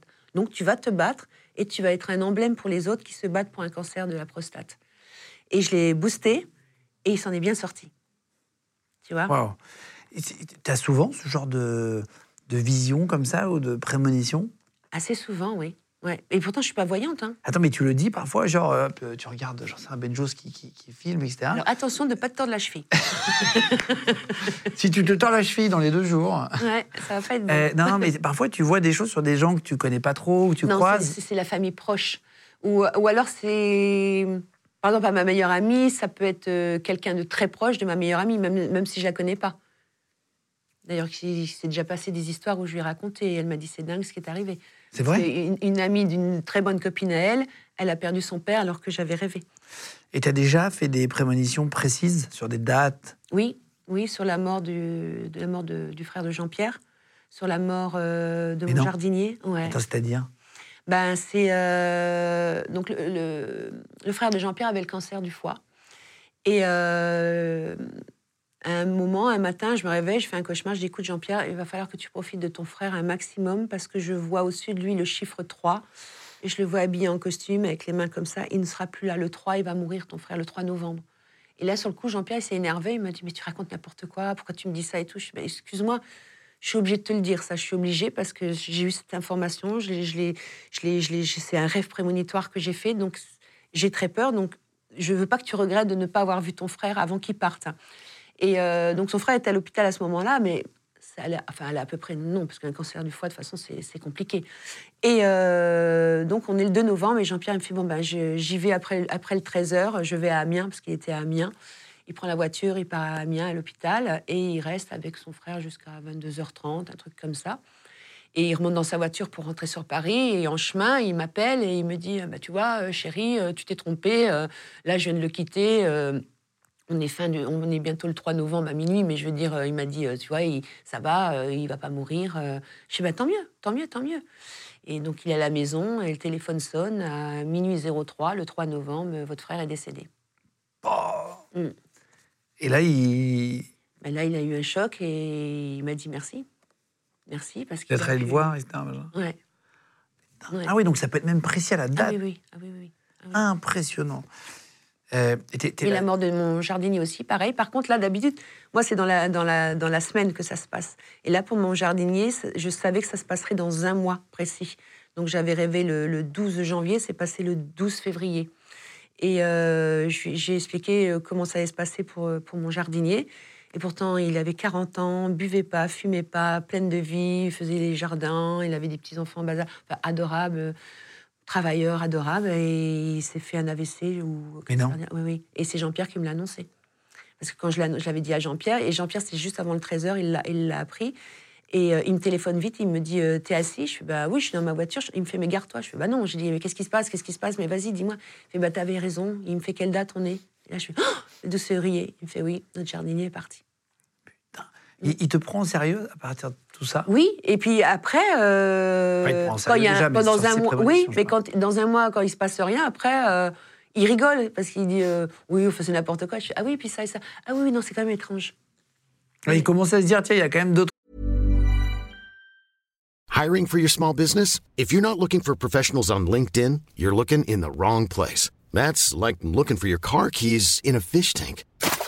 LinkedIn helps you hire professionals you can't find anywhere else, even those who aren't actively searching for a new job but might be open to the perfect role. In a given month, over 70% of LinkedIn users don't even visit other leading job sites. So start looking in the right place. With LinkedIn, you can hire professionals like a professional. Post your free job on linkedin.com/people slash people today. Trois trucs. Ah, oui. euh, Ah oui, bien sûr. Il guérit du cancer de la prostate euh, assez rapidement, Oui, euh, comme tu lui as dit, oui. euh, encore une fois. C'est, c'est, c'est, c'est- c'est- euh, non, mais c'est assez intéressant quand Et même. c'est grâce à moi. Déjà, Jean-Pierre aurait dû, mourir déjà plusieurs fois. Moi, j'avais un pressentiment qu'il y avait un problème sur son cœur aussi pour ses 60 ans. Et euh, je lui dis, écoute, Jean-Pierre, euh, t'as 60 ans, tu bosses, ça crie pas mal aussi des fois, euh, c'est fatigant, euh, ça serait bien que tu fasses euh, un examen pour le cœur. Oh non, non, j'ai pas le temps, j'ai pas le temps. Donc six mois, j'étais derrière lui, six mois. Et à un moment, j'ai dit, écoute-moi bien, si tu vas pas faire tes examens, je me casse de la maison. Parce que j'étais énervée, parce que j'avais besoin qu'il aille faire ses examens. Il fait bon, d'accord, je vais prendre rendez-vous. Ok, t'es contente, voilà, j'ai pris rendez-vous mercredi avec mon cardiologue, euh, voilà. Je dis, bah, c'est gentil, merci. Et puis mercredi, il a rendez-vous avec son cardiologue, et euh, puis il fait son électrocardiogramme, il fait, oh, bah, tout va bien, votre cœur, monsieur Pernod, il n'y a pas de problème et tout. Et il fait, bon, on va faire plaisir à Nathalie, on va faire un examen plus approfondi, un scanner. Et là, il dit, bah, votre femme, euh, waouh, euh, elle a bien vu, parce que, vous voyez, le cœur, il est magnifique, et il y a cette artère-là. L'artère principale, elle est bouchée à 98%. C'est-à-dire que vous n'avez plus le droit de crier, plus le droit de soulever un pack d'eau. Une semaine auparavant, on avait joué tennis ensemble.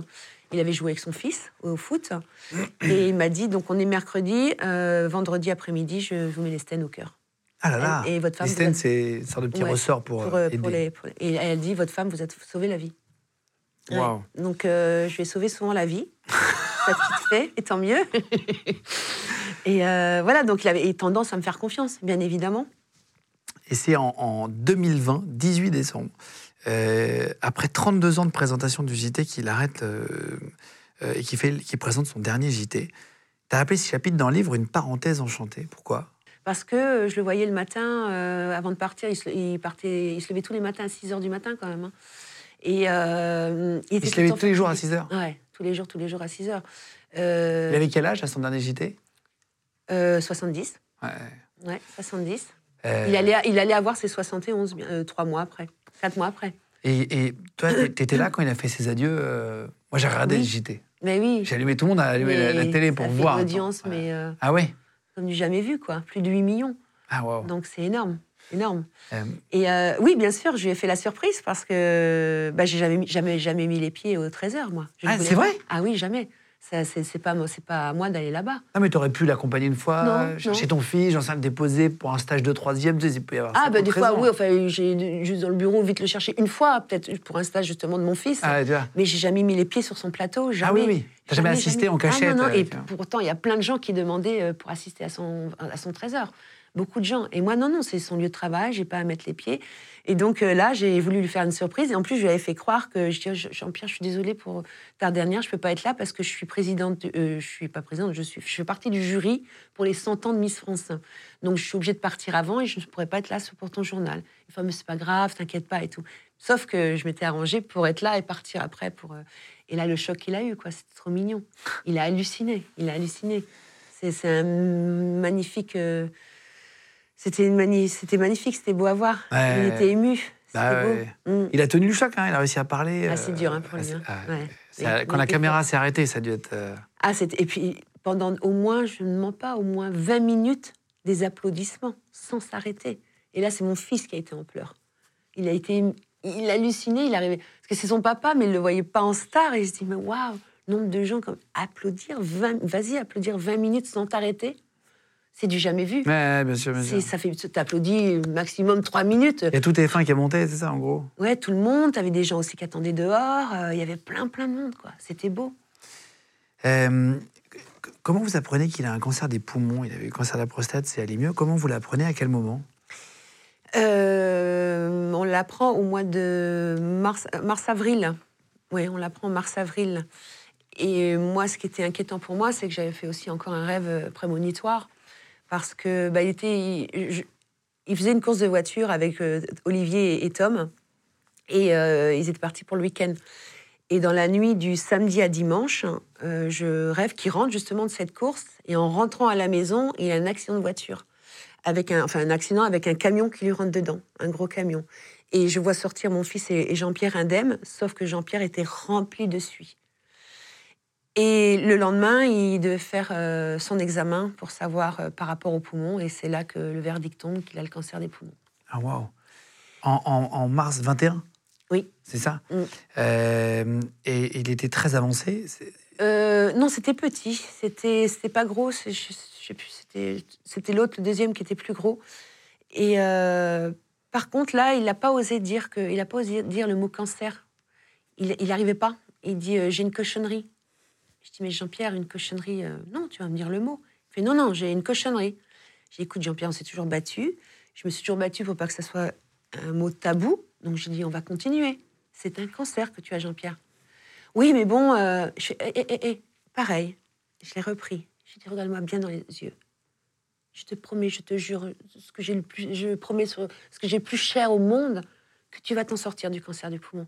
Oui, mais là, c'est pas une mince affaire. Oui, c'est pas comme la prostate, c'est un cancer qui est assez lourd, mais tu t'en sortiras et tu verras, tu diras que j'ai raison. Et euh, on va se battre ensemble. Et de là, ça, waouh, il a, il a eu confiance. Et, tant mieux, parce que ça l'a aidé à, se battre et ça a aidé à donner une magnifique image pour tous les gens qui se battent aussi contre le cancer des poumons. Et il, a, il, en, a, guéri. comment vous apprenez qu'il. Enfin, là, il a fait des tests, mais il toussait particulièrement, c'est ça mm. euh, C'est une toux qui n'est pas comme d'habitude Non, je dirais même pas ça, mais moi, c'est parce que c'était un gros, gros fumeur. Donc, moi, avec moi, il était obligé tous les ans à passer euh, une radio. Hein. Ah non, moi, ça hop, ça fait un an, chérie, tu y passes. Hein, et puis, tout c'est beaucoup. bon, il y a eu la toux du fumeur. Et euh, peut-être plus, plus accentué, mais des fois, il toussait tellement que. Mais moi, je préférais qu'il aille faire des examens. Et je dis, fais un examen beaucoup plus approfondi. C'est ce qu'il a fait. Et là, ils ont vu cette petite tâche. Euh, là, qu'est-ce qui, qu'est-ce qui commence? Euh, vous commencez des traitements tout de suite Qu'est-ce qui se passe? Euh, eh ben, D'abord, euh, il va dans un certain hôpital où il dit, où il dit il n'est pas opérable. Et donc Jean-Pierre, il était prêt à aller dans cet hôpital où c'était pas opérable. Je dis mais on va pas s'arrêter là. Hein. Je dis, moi, je veux plusieurs avis. Puis dans cet hôpital-là, ça fait pas longtemps qu'ils sont sur le cancer des poumons, donc ils n'ont pas assez de recul pour moi. C'est pas les meilleurs. Donc je dis, moi, je vais prendre. Il me dit, oui, mais moi, je suis fatiguée. C'est vrai, quand on est malade, on est fatigué, on n'a pas envie d'aller revoir un médecin, de tout recommencer. J'ai dit, ne t'inquiète pas, je vais m'en occuper pour toi et je vais aller à Pompidou, l'hôpital Pompidou, et je vais voir euh, un médecin pour toi. Je vais ramener les papiers et je suis sûre que tu es opérable. Et donc, on a rencontré son médecin et euh, il me dit, c'est pas une mince affaire, mais il est opérable. Et là, j'ai dit, Alléluia. Parce que quand il est opérable, on peut savoir après quel traitement on peut faire. Parce que les cancers des poumons, il y en a 36 000. Chaque cancer des poumons est différent pour chaque personne. Donc euh, au moins, on peut, on peut cibler, savoir quel traitement qu'il faut faire. Et donc, eh ben, il a fait de la radiothérapie. Il a fait de la radiothérapie qui est assez violent, qui est dur. Et avant, avant, pardon, il a fait une opération, l'opération. Et donc, il lui a enlevé la moitié du, du poumon et en plus tous les ganglions, ce qui est très bien. Comme ça, ça empêche qu'il se propage aussi, c'est super important. Et au moins, on savait quel cancer il avait des poumons bien sûr. Et, euh, et après, ben, automatiquement, on avait déjà vu qu'il y avait une petite cochonnerie, comme il disait, de l'autre côté, mais on attendait de voir. Et comme on a touché un poumon, c'est normal que l'autre côté, ça se réveille plus, donc il était déjà un peu plus gros. Et pareil, je lui ai dit, chérie, euh, on va faire comme euh, pour le premier. Là, on peut, on peut pas opérer, on va pouvoir faire autre chose. Et là, on nous a proposé la radiothérapie. Et là, il m'a fait confiance aussi. Et c'est vrai que tu pouvais le voir euh, quand il parlait de lui, euh, quand il faisait. Parce que beaucoup de paparazzi qui disaient que Jean-Pierre était à l'article de la mort, euh, qu'on avait médicalisé la maison, qu'il y avait une infirmière 24 heures sur 24. Et donc Jean-Pierre, il a pris son petit téléphone, là, dans le jardin, euh, tout cool. Euh, eh ben non, je vais très bien, il n'y a pas de... Il y a personne, pas de, mon infirmière, c'est ma petite femme, mais je vais bien, je vais bientôt reprendre le journal, pas le journal, mais mes activités. ne vous inquiétez pas pour moi, ne croyez pas toutes ces, mmh. tous ces journaux qui racontent n'importe quoi. Et, euh, et donc, euh, il a fait de la radiothérapie, il a fait sa troisième dose de vaccin que je lui avais interdit de faire. Ça va pas se mentir, hein, j'ai déjà dit mon. Je suis pas contre le vaccin. Je suis, moi, j'ai fait mes trois vaccins. Mes enfants ont fait leurs vaccins aussi, mes deux. ont fait les trois vaccins, Tom et Lou. Jean-Pierre avait fait les deux vaccins, tout s'était très très bien passé. Et euh, il a été le faire sans, sans, me le dire avec mon père. C'est vrai? Mmh. Parce que je voulais pas. Pourquoi je voulais pas? Peut-être que j'avais un pressentiment, je voulais pas. Et euh, je lui ai dit, écoute, euh, et puis il rentre tout fier. Voilà, je fais ma troisième dose. Ah, j'étais très en colère. Je dis, mais écoute, chérie, il me fait, mais ça va, j'ai fait mes deux premiers vaccins, j'ai rien. Et je dis, oui, mais la différence, c'est que tu fais de la radiothérapie. Ah, il faut pas, ça va pas avec ben, On n'a pas de recul. Enfin, je suis pas médecin non plus, je, ne suis pas médecin. Mais en plus, il avait un, des médicaments de coagulation. Donc je sais que ça fait pas très très bon ménage. Je me renseigne et tout, je vois que ça fait pas très bon ménage, le vaccin, la radiothérapie et tout ça. Donc euh, ben, huit jours après son vaccin, il m'a fait son premier AVC. Comment tu le découvres qu'il a fait un AVC Alors euh, on était en vacances. Euh, en vacances au Club Med avec les enfants et tous mes amis. Et le jour du Nouvel An, le 31, au soir, euh, il nous rejoint à table. Je dis, tiens, il met du temps et tout. Puis il nous rejoint à table. Il fait, je me sens pas bien, j'ai mal à la tête, je vois trouble.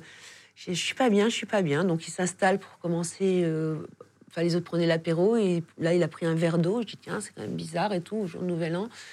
Et, et euh, loin? hein? Vous êtes loin? Oui, on est à l'île Maurice. D'accord, ah oui, oui, donc pas Oui. à côté, Ah non, à pour côté. les hôpitaux et tout. Ouais. Et, euh, euh, et puis vers 22h, il fait écoute, euh, je, je dois aller me coucher parce que je me sens pas bien. Je, Ben, je vais t'accompagner. Donc, euh, ben, les enfants, ben, même les enfants ont beaucoup pleuré. Ah oui? Ouais, ils ont beaucoup pleuré parce qu'ils ont dû sentir quelque chose. Tom était en larmes et je dis Je suis désolée, je- ton père a besoin de se reposer, mais ne vous inquiétez pas, c'est juste une fatigue. Il fait de la radiothérapie, je voulais rassurer les enfants. Avec la radiothérapie, la chaleur, il doit avoir mal à la tête, voilà. Et là, par contre, moi, j'ai commencé à flipper quand il me parlait la tête, les visions troubles et tout ça. Je, je, repensais cœur, tête. Bon, j'espérais, euh, tu vois, j'ai voilà. Et le lendemain, on devait prendre l'avion. Donc le lendemain matin, il se réveille. Ça allait un peu mieux, mais c'est pas ça encore. Mais au moins, j'étais rassurée qu'on pouvait prendre l'avion déjà. Et donc, on prend l'avion et on rentre à la maison. Et ça se passe. Il avait un peu mal à la tête, mais sans plus. Et ma fille, elle voulait prendre un appartement. Et donc, c'est lui qui remplit les, papiers pour, euh, pour, euh, prendre l'appartement pour ma fille à Paris. Et puis, je vais derrière lui et je vois faire plein de fautes d'orthographe. Je fais Jean-Pierre, Jean-Pierre Pernaut faire des fautes d'orthographe, euh, ça n'existe pas. Moi, oui, Nathalie Marquet, elle peut en faire plein. Mais Jean-Pierre Pernaut, ça n'existe pas. Donc je vois, je fais, mais Jean-Pierre, tu fais plein de fautes là. Je fais, mais qu'est-ce qui t'arrive Là, il manque un S, il y a deux P, un machin et tout. Et il me fait, ah oui, euh, je sais pas, je sais pas, je sais pas, t'inquiète, t'inquiète. Je bah, corrige. Puis je vois que son doigt, il a du mal à tu sais, chercher les. pour corriger, pour, pour, pour taper. Ouais. Et je dis, écoute, tu vas pas bien là. Il me fait, si, si, ça. Je dis, non, ça va pas bien. Je dis, on file à l'hôpital. On a été à l'hôpital, il a fait un IRM, et là, il avait déjà fait deux mini-AVC. Oh là là Déjà deux. T'étais derrière lui, hein, niveau Ah, santé. toujours, hein. toujours. Même la dernière fois, avant qu'il quitte la maison, euh, on s'était embrouillé. Euh, enfin, embrouillé. Mais j'avais, j'ai pris le dessus. Parce que bah, il était pas bien. euh, et, euh, et là, et que j'ai dit, écoute, je vois que tu vas vraiment pas bien. Parce qu'il croyait que c'était une gastro. Mais c'était autre qu'une gastro. Et je dis, écoute, non, il y a quelque chose de plus important qu'une gastro, la chérie. Euh, je vais appeler le SAMU. Et là, il fait, mais non, ils ont autre chose à faire. les pauvres, ils travaillent comme des fous. Trop mignon. J'ai dit, je te comprends, mais là, tu as quelque chose, tu sais, faut- on déconne pas, tu as déjà fait des AVC. on Mais non, mais t'inquiète pas, je ne veux pas, je ne veux pas. Je dis, tu veux ou tu veux pas.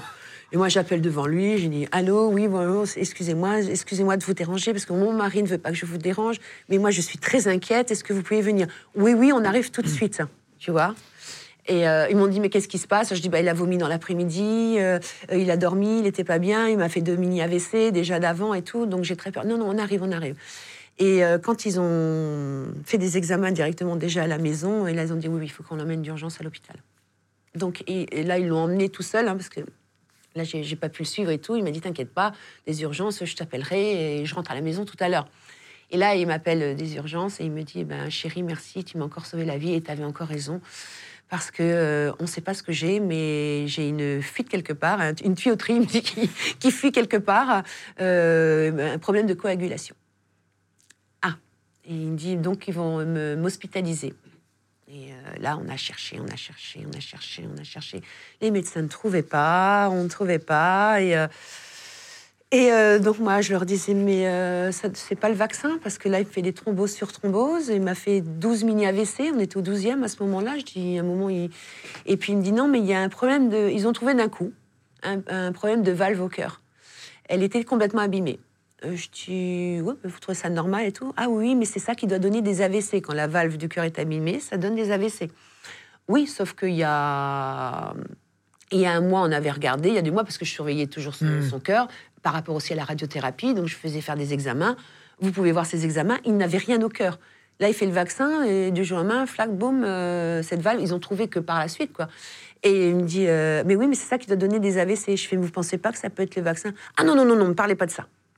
Et je vous montrerai. euh, D'ailleurs, il m'a fait des belles photos. Il m'a montré euh, la valve qui était bien abîmée. Et moi, ça me montrait pas, ça me prouvait pas que c'était pas le vaccin. Après, je suis pas médecin, mais euh, quand même bizarre. Après cette, tro- cette troisième dose, il me fait AVC sur AVC, thrombose sur thrombose. Le pauvre, il était violacé des deux bras jusqu'à là, du genou jusqu'au pied, de thrombose, quoi. Il était dans des souffrances, le pauvre. il était tellement fort en même temps, il était une puissance de force. Et, euh, et voilà, et après, ben, il, est parti. euh, Il est euh, donc il s'en est bien sorti de son opération encore. Ouais, il était solide. Hein. Très solide parce que même il y avait des petits jeunes à côté, on ne les avait pas estubés. Ouais, enlever le. Intubé intu- ouais, mais estubés. Ah oui, oui, d'accord. Et, et il y avait encore des jeunes, malheureusement, des pauvres jeunes qui avaient, et que lui, c'était un des premiers où, où il s'est réveillé. Donc, avec un demi-poumon en moins, un emphysème au poumon. Et euh, voilà. Et, et donc, euh, j'avais le droit de le revoir que le lendemain matin. Donc, je rentre dans sa chambre, je dis Waouh, bravo, t'es un warrior, je suis fière de toi et tout. Puis là, il me regarde, il me fait. Et je dis Mais non, mais comment tu peux me dire ça? Je dis Mais non, t'as un cœur de. Tu, tu vas tous nous enterrer parce que t'as un cœur tout neuf. euh, Donc, euh, voilà, ça va être bien. Et je- il, il se doutait dans la tête, ça se voyait, ça se sentait. Et puis, il, atten- il il attendait que je lui dise aussi Mon chéri, tu ne mourras pas d'un AVC. Hmm. Je n'ai jamais pu lui dire. Jamais, je ne pouvais pas lui mentir. Je ne pouvais pas lui dire, bah oui, bah, tu vois, la tête et le cœur, c'est l'AVC dû au cœur. C'est quand je ne savais pas entre la tête et le cœur. Et, euh, et là, donc c'est terrible, oui, parce que c'est deux jours après, euh, il à. les infirmières me disent, il, il délire un peu, il vous croit morte, vous les enfants. Euh, et là, je me suis dit, il n'est pas en train de délirer. Il commence déjà à être dans un autre monde. Et souvent, on dit aux gens, Ah, ils sont complètement fous parce qu'ils voient des gens partout et alors qu'ils ne sont pas présents, et, mais parce qu'ils commencent à être déjà dans un autre monde. Et euh, donc, dès que j'arrive et tout, ah, le grand sourire, le soulagement, il était content de me voir et tout ça, je vois qu'il se recalme énormément. Et les médecins, ils arrivent, ils disent, écoutez, on va refaire un, IRM parce qu'on on se doute de quelque chose, on a, on a peur, on ne sait jamais. Alors je dis, bon, d'accord, d'accord. Et puis là, j'ai fait venir plein de professeurs parce qu'on n'arrivait pas à trouver ce qu'il avait. Ouais, vous saviez toujours pas par la valve. Non, mais- ne comprenait pas. Et, euh, et donc, il y avait plein de professeurs qui étaient aux côtés de lui. Moi, j'étais juste à ses pieds. Et euh, il me dit, on va faire un IRM. Mais Jean-Pierre avait peur des IRM. Je me foutais toujours de sa, sa- sa tête parce que, euh, c'était comme un enfant. Il fallait que je sois derrière lui, la porte. Je fais coucou, je suis là. C'était un problème, je rentre. T'inquiète pas, je t'aiderai. Euh, T'as la sonnette à côté. Mais tout le temps. Mais il avait peur, hein, je t'assure. Bah, c'est un peu flippant, ça tourne, ça fait un peu Oui, cercueil. mais hein. avoir t'es là- peur, je dis, mais t'es un bébé, quoi. Je dis, C'est rien, euh, t'as pas de piqûre, t'as rien, t'entends du bruit. dans- Oui, ça fait beaucoup de bruit, mais à part ça, non, mais je supporte pas, je déteste ça, j'ai jamais aimé, je déteste, mais tu restes derrière la porte. Oui, oui, oui. je Et puis là, ce jour-là, ça, je m'en voudrais toute ma vie parce que je. Il était 18h30 et les médecins me disent euh, Écoutez, mademoiselle Marquet, madame Pernaud, euh, vous êtes fatiguée, vous êtes là tous les jours. euh, on ne sait pas à quel moment on va pouvoir le faire passer. Il va y avoir beaucoup de monde en bas parce qu'on devrait faire ça vite quand même, mais en même temps, il va y avoir du monde, vous allez être embêtés. Rentrez pour, pour, pour vous reposer, vous revenez demain matin, euh, ne vous inquiétez pas et tout. Et puis là, j'ai accepté. C'est la première fois je ne l'accompagne pas. Et puis j'ai pu juste embrasser ses pieds. J'ai même pas, tu vois, comme Comme le dernier euh, adieu. Enfin, que c'était la dernière fois que qu'il était, enfin, qu'il pouvait encore parler, les yeux ouverts, euh, vraiment vivant, quoi. Et euh, donc je suis partie à la maison et le téléphone, il a sonné euh, vers 22h30, 23h. euh, Madame Pernaud, Jean-Pierre, il a fait un- un- une crise de panique en faisant le- cette machine-là. L'IRM L'IRM. Je dis, ah non, c'est pas possible. Je, m'en suis voulu. Parce que, bah, il a. Vous voyez, c'est quand même bizarre, l'instinct. euh, il a eu quand même depuis longtemps peur de cet examen. Et il a fait cette crise de panique. Et direct, ils n'ont pas cherché à comprendre, ils me l'ont rendormi directement.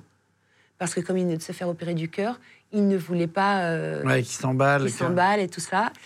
Et, euh, et moi, je m'imagine, je pense que au moment où ils ont dû l'allonger complètement, comme il, venait de se faire, il a dû avoir une, une frayeur et, et faire une crise. Et en sachant que je n'étais pas derrière la porte, quoi. Ouais, Tu comme vois d'habitude. Parce que je pense que là, j'aurais défoncé la porte, je serais venue, je l'aurais calmé tout de suite, ça serait calmé. On me l'aurait pas rendu. Oui, t'aurais été une présence Oui, rassurante. oui bah, son- Euh, bah, sa petite fée. Sa petite, tu vois, c'est, j'étais son, son infirmière, son, enfin, voilà. Et de toute façon, quand tu dois mourir, tu dois mourir. Malheureusement, tu peux rien faire, tu peux rien changer. Mais euh, donc, Ils quand ils m'ont appelé, quand ils m'ont dit qu'ils l'ont endormi, je fais, mon Dieu, mais qu'est-ce qu'ils ont fait? Qu'est-ce qu'ils ont fait? Il va jamais se réveiller. Il aura toute la force qu'il faudrait pour se réveiller avec tout ce qu'il a vécu. C'est pas possible. Pour moi, il, il est parti. Et donc, je suis arrivée à l'hôpital. Donc, euh, on me l'avait mis en semi-coma. C'est pas vraiment un coma profond. Et euh, donc, je suis restée auprès de lui autant, longtemps, longtemps, enfin 4-5 jours. Et Ils avaient prévu de le réveiller après? Enfin, ils pouvaient- normalement, il me donnait espoir de, de le réveiller. Moi, j'y croyais pas du tout. Ah ouais? Parce que je savais très bien qu'il allait partir là. De toute façon, c'est marrant, enfin c'est marrant, entre guillemets. Avant son opération, euh, tout le monde était inquiet parce que pendant l'opération, le médecin lui avait dit Écoutez, monsieur Pernaud, avant l'opération du cœur, je voulais vous dire que pendant votre opération, vous pouvez faire un AVC. Qu'est-ce qu'on fait? Est-ce qu'on fait tout pour vous en sortir ou est-ce qu'on on vous laisse partir? Carrément, il a eu ça dans, droit dans les yeux euh, avec le médecin et moi j'étais à côté. Le choc. Et là, Jean-Pierre, il fait, ben, vous savez ce qu'il y a à faire. Et là, moi, tout de suite, euh, je, dis, Jean-Pierre, non, non. J'ai dit, euh, attends, on a toujours déconné là-dessus. J'ai toujours dit que, de toute façon, tu as 17 ans de plus que moi. Un jour, je te pousserai en chaise roulante. Donc, c'est le moment que je te le prouverai. Donc, moi, je dis, si t'arrive quelque chose, si t'as un AVC, j'ai dit, non, moi, je, je te pousserai en chaise roulante. Et là, il me tient le bras et fait, laisse faire les médecins. OK. Et donc, bon, ils s'en est sortis de cette opération du cœur. Et moi, j'avais dit à, mes amis, ne vous inquiétez pas pendant l'opération. Je sais que ça va bien se passer. Tout le monde était inquiet. euh, Et moi, je, et je dis à Jean-Pierre, ton opération va bien se passer. Ne t'inquiète pas, on se reverra à ton réveil. Elle va bien se passer. Et elle s'est bien passée. Et j'avais dit à ma meilleure amie Muriel et d'autres personnes, ce qui me fait peur, c'est 4-5 jours à la suite. Je pense que là, il va partir. Et c'est ce qui s'est passé. Il s'est réveillé. Après, il s'est rendormi. Et quatre jours après, euh, ils, m'ont- il a- et ils m'ont appelé, c'était le soir, ils m'ont appelé vers 23h. Je me souviens, euh, je regardais Colanta, parce que Jean-Pierre adore Colanta, moi aussi. Et on m'appelle, on me dit euh, Madame Pernaud, il faut venir euh, au plus vite demain parce que ça va. Il a fait un, un AVC massif. Dans le sommeil?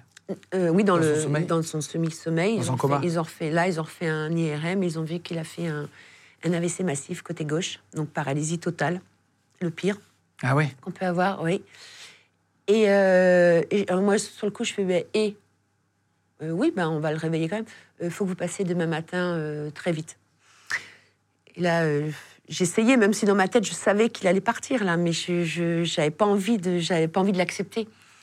Et euh, donc, ce que j'ai fait, j'ai appelé toute sa famille, sa première famille, son ex-femme, ses deux enfants, euh, pour qu'ils soient auprès de Jean-Pierre. J'ai appelé ma fille, j'ai appelé ma meilleure amie et j'ai appelé Tom qui était à Lille. Donc, euh, j'ai fait partir sa petite copine prendre le train pour aller à Lille, pour, euh, pour pas qu'il soit tout seul, Tom. Parce que Tom, il ne savait pas qu'il était en- endormi son père. Je lui avais pas dit. Parce C'est qu'il était en plein examen et son père m'avait dit, surtout euh, s'il m'arrive quelque chose avec l'opération du cœur, parce que comme il s'est réveillé, je lui avais dit, Jean-Pierre, euh, j'ai dit à, Tom- à- à Tom, c'est bon, il est réveillé, mais on, me l'a rendormi euh, le lendemain, quoi. Et ça, je pouvais pas le dire à Tom, il était en plein examen et Jean-Pierre ne voulait pas Oh. que je dise si jamais il disait quelque chose. je- Et donc, je- là, on n'a jamais pu le réveiller. Donc, euh, j'ai prévenu sa petite copine qui allait chercher Tom à Lille. Et je dis, bon, tu dis pas grand-chose, euh, pas froidement comme ça, je voudrais moi lui parler et tout. D'ailleurs, Tom, il, a, il, il comprenait pas, il arrive à l'hôpital et il me dit, euh, maman, je suis en balle d'hôpital, pourquoi tu veux venir me chercher? Je dis, oui, attends-moi, je, descends. Parce que comme il était branché de partout, le pauvre Jean-Pierre, je voulais pas, c'est quand même un choc.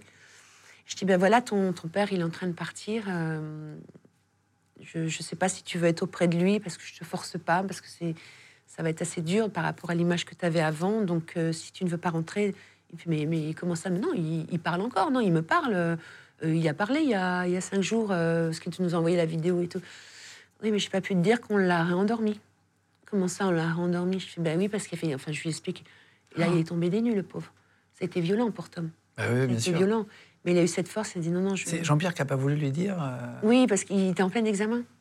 Il a dit jamais il y a quelque chose, je ne veux pas que tu dises, laisse, laisse, laisse-lui faire ses examens, ça ne servirait à rien. Oui, mais. Oui, mais je ne peux pas. Évidemment, évidemment. évidemment. Je, je suis ce que Jean-Pierre me demande. évidemment, évidemment. Et, non, non, mais euh, c'est gentil de sa part, mais en même temps. Mais euh, Jean-Pierre était tout le temps comme ça, ultra généreux et tout ça. Et je sais, euh, je sentais qu'il sentait qu'il allait partir. euh, et, euh, et ce qui le faisait chier, c'est de me laisser seule. Il n'était pas prêt pour ça. Il n'était pas prêt à me laisser seule. Et ça, c'était dur pour lui. Parce que bah, la vente de la maison n'était pas faite, parce qu'il y avait plein de papiers à faire, parce Ouais. qu'il voulait toujours que tout soit bien carré. euh, et euh, il s'inquiétait énormément, tu vois. Non, c'était quelqu'un extrêmement généreux. Et puis, bon, ben voilà, donc ça, toute sa famille est arrivée. euh, toute, sa- toute son ex-femme et tout ça, c'est Ouais, dire. ouais. Ses enfants. Ses enfants. Donc il y avait son ex-femme, Olivier, Tom, Julia, Lou et ma meilleure amie Muriel. On était tous autour de lui avant de. On a eu une réunion euh, tous ensemble et, euh, et sa sœur, sa, sa sœur, sa fille qui est, qui est médecin, euh, m'a dit que ça serait de l'acharnement et ça serait inhumain. Et c'est là que j'ai dit oui, bien évidemment. Donc voilà, Ouais. donc on est resté près de lui, il n'est pas resté seul. Et... Ah, wow. T'as pu être là jusqu'au bout. bout, Ah bout. oui, ah, mais je l'ai pas lâché. J'ai tenu la main, je lui ai parlé, je sans arrêt. Je regardais cette machine. Donc, euh, tu te dis, tu sais pas à quel moment il va partir, tu vois. Donc, euh, je, suis restée, je suis restée, toute la famille est restée à côté. Et, et vous attendez euh, euh, tous euh, autour? Oui. Ouais. Il a eu cette chance euh, qu'on soit tous de entouré. lui. Ouais, et je pense que de là-haut, il devait être très heureux, parce que son âme déjà était là-haut, hein, ça je sais, qu'il était au-dessus. Ah, tu crois que c'est déjà. Ah, mais je suis 100% sûre, mais bien évidemment. Ceux qui parlent de EMI, vous avez vu toutes les expériences qu'on a, de, les de reports- MI, c'est Oui. les, sorties de corps, Ouais. Tous tous les, tous les, les- l'expérience, euh, expériences de mort imminente. même mort imminente. ça. C'est c'est énorme, énorme. Tous les gens qui racontent ce qui s'est passé, ils étaient morts cliniquement et qu'ils ont vu leur, leur femme qui était encore dans leur cuisine en train de préparer un petit repas, qu'ils racontent exactement les histoires qui se passent et qu'ils ont bien vu que eux, ils étaient au-dessus, qu'ils voyaient le corps. Et il y a eu des milliers, des milliers, des milliers de, de messages comme ça. Les gens de podcast. Tu en reçois, toi, des messages de gens euh, qui t'écrivent depuis Beaucoup. la sortie du livre et Ah, tout mais euh, que ça. C'est vrai? Mais c'est touchant. C'est touchant parce que, ah, enfin, je suis pas folle. Ah, enfin, je peux en parler librement. Merci d'en parler. Euh, euh, et ils m'envoient des photos de leurs signes à eux. Par exemple, là, j'ai, il y a deux jours, j'ai la photo encore, magnifique. Euh, elle pensait à son papa qui est décédé depuis six mois. Et elle faisait de la purée avec une cuillère en bois, elle, tournait. Et il y avait de la purée qui était sur, le manche de la, de la cuillère en bois. Et c'était marqué papa avec la purée, dessiner papa avec les trucs. Un, truc de dingue. Est-ce que les, mé- les médecins se sont bien occupés de lui jusqu'au bout? Ah oui, alors ça pour ça, franchement, euh, ils ont été admirables, les médecins. Ils ont fait leurs recherches, ils ont cherché, ils étaient à leurs petits, à- à leurs petits soins, ils adoraient, ils étaient fiers, ils étaient contents, enfin contents de le voir, mais c'est un grand mot, mais, euh, mais euh, par contre, à la fin, ce qui m'a choqué, qui m'a vraiment choqué quand son cœur s'est arrêté, son médecin me dit surtout, vous dites bien qu'il est mort du cancer. Pourquoi il me dit ça? Non? Bah non, parce que euh, un mois et demi avant, on a fait un PESCAN, il n'y avait plus de traces de cancer de poumon. Je veux pas dire qu'il aurait pas rechuté six mois ou huit mois plus tard, ça je ne sais pas. Mais il n'est pas mort du cancer. Et même quand vous regardez sur Internet, vous voyez mort de Jean-Pierre, il est mort du cancer. Non, il n'est pas mort du cancer. Du tout. C'est euh, la tête. Et moi, je pense que c'est dû au troisième vaccin qui me l'a tué, malheureusement. Je pense. Euh, quand, quand les Français apprennent sa mort, tu vas recevoir beaucoup de messages de soutien. Il y a- il y a T- TF1 qui va vouloir diffuser l'enterrement à la télé. Toi, tu refuses? C'est pas que je refuse. C'est pas moi qui refuse. C'est Jean-Pierre? C'est ni Jean-Pierre qui refuse. qui voulait pas C'est quelqu'un de la famille qui refuse. Je ne pourrais pas dire qui c'est, mais c'est quelqu'un de la famille qui a refusé. Et euh, moi, je, moi, ça ne me dérangeait pas parce que je pensais. Je pensais déjà, de toute façon, c'était foutu hein, pour la discrétion et tout ça, parce que moi, j'aurais voulu, ce que Jean-Pierre aurait voulu aussi, quelque chose d'intime entre nous. Euh, voilà, mais là, j'ai pas pu faire autrement. Il y a eu les présidents, il y a eu. Voilà, j'ai pas pu faire autrement. Et je le comprends. Donc, comme je pouvais pas le faire euh, comme je le voulais, ben, pourquoi ne pas le rendre aussi au public euh, avec des écrans géants à l'extérieur de l'église? Sauf qu'il y a quelqu'un de la famille qui ne voulait pas. Et moi, il était hors de question que j'aille contre la volonté d'une personne de la famille. Il y avait son ex-femme aussi là. Oui. C'est pas difficile, les familles recomposées à ce moment-là? Est-ce que ça tient le choc? Non, non, ben, on, est, on se soutient énormément. Bien sûr que non. Et euh, on a toujours été solidaires. Les deux familles ont été, on, est- on a toujours été solides. Et euh, toujours proche de Jean-Pierre, on l'a toujours aidé aussi. Donc euh, non, non, bien sûr que non. les, les gens du milieu t'écrivent, M'écrivent les gens. envoient du- des messages, te, te soutiennent. T'as Ah oui, oui. du soutien des amis de Ah oui. Jean-Pierre? Ah oui, mais plein. Du, plein. métier même Ah oui, oui. Bah, Jean-Luc Reichmann, il continue toujours, d'ailleurs. Nikos Aliagas aussi, un amour. D'ailleurs, c'est lui qui a fait la couverture de mon livre. Ah, c'est vrai Ouais, et Qui a fait la photo Ouais. de, de la couverture, qui est Et très qui- fort et en qui- photo. euh, et qui me l'a offerte. Ah, ouais, ouais. C'est- très généreux. C'est très génial. Un signe de toi, hein, si, vous, si vous voulez lire. Là, là, on, parle évidemment de plein de choses, mais c'est beaucoup plus complet dans le livre. Euh, évidemment, on ne peut pas tout euh, raconter en, en une heure et quelques. Mais voilà, c'est chez Guy Trédaniel. Je vous mets le lien, je vous l'avais dit, hein, en cliquable sous la vidéo. Si vous voulez prendre le livre de Nathalie pour vous le commander, etc., il, il est dispo dessous. Du coup, c'est pas retransmis. Vous faites ça en famille, etc. Euh, tu, tu vas avoir des signes, euh, c'est- le sujet, hein, un signe de toi. Mm. Tu as des signes tout de suite ou c'est longtemps après? Comment ça se matérialise? Tout de suite, tout de suite. Un truc de dingue. En plus, j'en avais parlé à Jean-Pierre déjà à l'hôpital. hein. Je lui ai dit, Jean-Pierre, j'ai dit, si t'arrive quelque chose, et pour pas lui faire peur, j'ai dit, comme à moi, il peut m'arriver quelque chose en allant à l'hôpital, je peux avoir un accident, et euh, j'ai dit, euh, moi, je t'enverrai des signes, et le signe que je te ferai, c'est que je te chatouillerai tes doigts de pied. Ah non, pas les doigts de pied, je suis trop chatouilleux, il me disait. Et je dis, bah, toi, tu as intérêt. Il me fait, mais euh, comment ça, tu veux que je te fasse des signes? Je dis, bah oui, si t'arrive quelque chose, tu me promets que tu feras des signes. Me fait, mais comment tu veux que je fasse? J'en sais rien, moi, je sais pas comment on fait. Je dis, mais t'inquiète pas, là où tu seras dirigé, tu sauras faire. Et euh, quand il est parti, premier signe que j'ai eu, je sors de l'hôpital. Alors, ça faisait plus d'un mois et demi, tous les soirs, je sortais de l'hôpital. La tour Eiffel était illuminée. Et c'était notre premier rendez-vous. Notre, où je lui ai dit, je veux avoir des enfants, je veux faire ma vie avec toi. Ça. Je prends la voiture avec mon amie Muriel, toujours. Elle était garée au troisième, au troisième sous-sol ou deuxième sous-sol, je sais plus, de, du parking de Pompidou, de l'hôpital. Je prends ma voiture. Non, tu captes pas du tout de radio. La radio s'allume sur Johnny Hallyday. Allumer le feu, sa chanson préférée de Johnny, c'était Allumer le feu. C'est énorme. Ça, direct. Euh, je rentre à la maison, je, parle à Jean-Pierre. Je dis, mon Dieu, euh, Jean-Pierre, j'espère que, je vais être à la hauteur parce que les enfants font des études, ça coûte cher, ça va pas être évident, ça m'inquiète, j'ai très peur. euh, J'espère que ça va aller, finance, tout ça. Et je lui parle comme ça. Et puis, bon, après, je, vais dans ma cuisine, je fais une petite omelette. Et pendant que je fais, je, fais cette omelette, j'ai quelque chose qui me dit va à la bibliothèque, va à la bibliothèque. Je, me parle de ça, je fais bah non, j'ai pas envie d'aller à la bibliothèque. Que tu veux que j'aille faire à la bibliothèque? J'ai envie de cuire mon omelette, j'ai faim, tu vois. Et puis, c'était tellement fort à l'intérieur, va à la bibliothèque. Je dis bon, ok, je vais à la bibliothèque. J'enlève la poêle du feu, je vais à la bibliothèque, mais devant la bibliothèque, j'ai- j'ai 300, 500 livres. Ah oui, d'accord. ouais. énorme. Et là, je dis, bon, je fais quoi devant cette bibliothèque? Tu vois, Je dis, bon, je suis à la bibliothèque, je fais quoi? Et là, ma main, je, je prends un livre, et dans ce livre, il y avait 500 euros. Cinq billets de 100 euros. Et je venais de parler à Jean-Pierre de l'argent. C'est quand même Alors, tu savais pas qu'il avait caché ah 500 non. euros là-dedans? Bah non, je, savais pas. Je, je- je me demande si lui il se rappelait s'il avait mis 500 euros une fois là-dessus. Des fois, il peut peut prendre du liquide pour euh, si jamais les enfants ils voulaient partir à un voyage. Qui, enfin, je sais pas, un truc. Ouais, sûr. Je sais même pas si lui savait, parce que depuis quand est cet argent-là? Je sais pas. Ah, c'est drôle. T'as regardé dans les autres livres? pas te le cacher. Chaque parce qu'on sait jamais. Et attends, il y en avait, il y en avait dans d'autres ou, ou juste Non, non, dans un juste non. dans celui-là. Il aurait pu en avoir dans 4 Ah non, mais tu vois. je dis, ça serait bien, Jean-Pierre, tu veux pas les pondre Non, T'as passé la soirée à ouvrir des livres. Euh, Mais c'est vrai, c'est une question que tout le monde aurait, aurait fait. C'est quelque chose que tout Mais bien évidemment fait. que j'ai regardé. Tu trouves dans un livre, après tu. Bah oui. Euh, et t'as un autre euh, signe aussi euh, en rapport avec le sapin. Oui.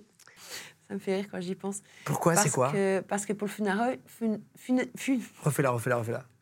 funérarium. Non, merde, comment on dit maintenant? Si, si, c'est ça. Fun- Funérarium. Refais-la, refais-la, probe, t'inquiète. Pardon. Et là, t'as une autre histoire aussi. T'as un autre. C'est un signe, Jean-Pierre, il veut pas qu'on en parle. Est-ce que quelqu'un peut. Et là, ça va couper, il va y avoir un truc qui casse. Et t- t'as eu un autre signe aussi en rapport avec le sapin. C'est- quoi? Parce qu'il faut un, un, un- un code pour aller au funérarium. C'est le- même Attends, le il y a mot bien- il y a le, bien plus, le glauque du monde. Funérarium. Mais j'arrive plus. Qu'est-ce qui se passe? Trois. Pas arrêter de le dire. Et t'as un autre signe aussi euh, en rapport avec le sapin. C'est Oui. quoi? Alors, vous savez, pour aller à la mort, pour aller voir Jean-Pierre, euh, j'ai demandé pour euh, mettre un. C'est trop bizarre parce que là, tu souris moi aussi. C'est trop chelou. Ah bah oui, c'est vrai, t'as raison. Euh, Parce que d'habitude, je souris pas du Ah, tout. mais là, je la Jean-Pierre Attends, attends, attends, c'est bizarre, Nathalie. Et t'as eu un autre, euh, un autre signal aussi euh, en rapport avec. Non, mais je peux dire. arriver, non, mais tu sais, il est comique parce qu'au début, j'ai- non, mais arriver. parce qu'il y a un côté, il y a un côté comique. Mais c'est parce que le mot sapin, moi, euh,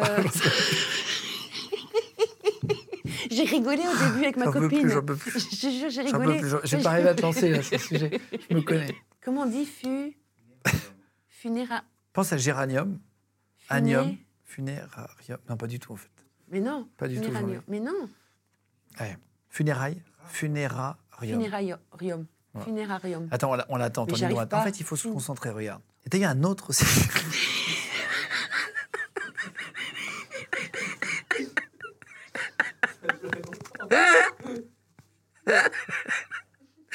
Oh ma vache. Bêtis- Moi, jamais oh, repartir. bêtisier. Moi, jamais repartir. Ah. Je vais m'embourber là dans, dans- dans un, dans un chemin de terre. là. On la retente une fois, puis ça n'y arrive pas, n'y arrive pas.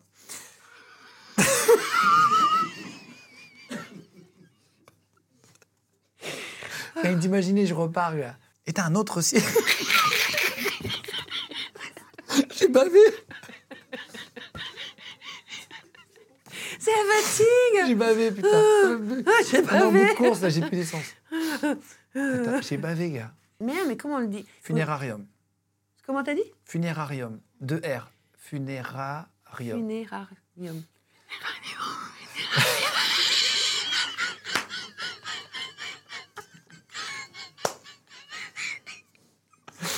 C'est Jean-Pierre, ça. Ça, c'est Jean-Pierre. Attends, je pense que. Je t'assure. S'il si, nous voit, il sera Ah, content oui. qu'on se marre. hein. Ah, bah oui, c'est sûr. Bah, de toute façon, il nous voit. Et là, tu as un autre signal euh, en rapport avec le sapin. Ah oui, alors ça, c'était vraiment comique. Enfin, comique. entre deux. Parce que je dis à ma copine, euh, écoute, je vais trouver le mot sapin pour...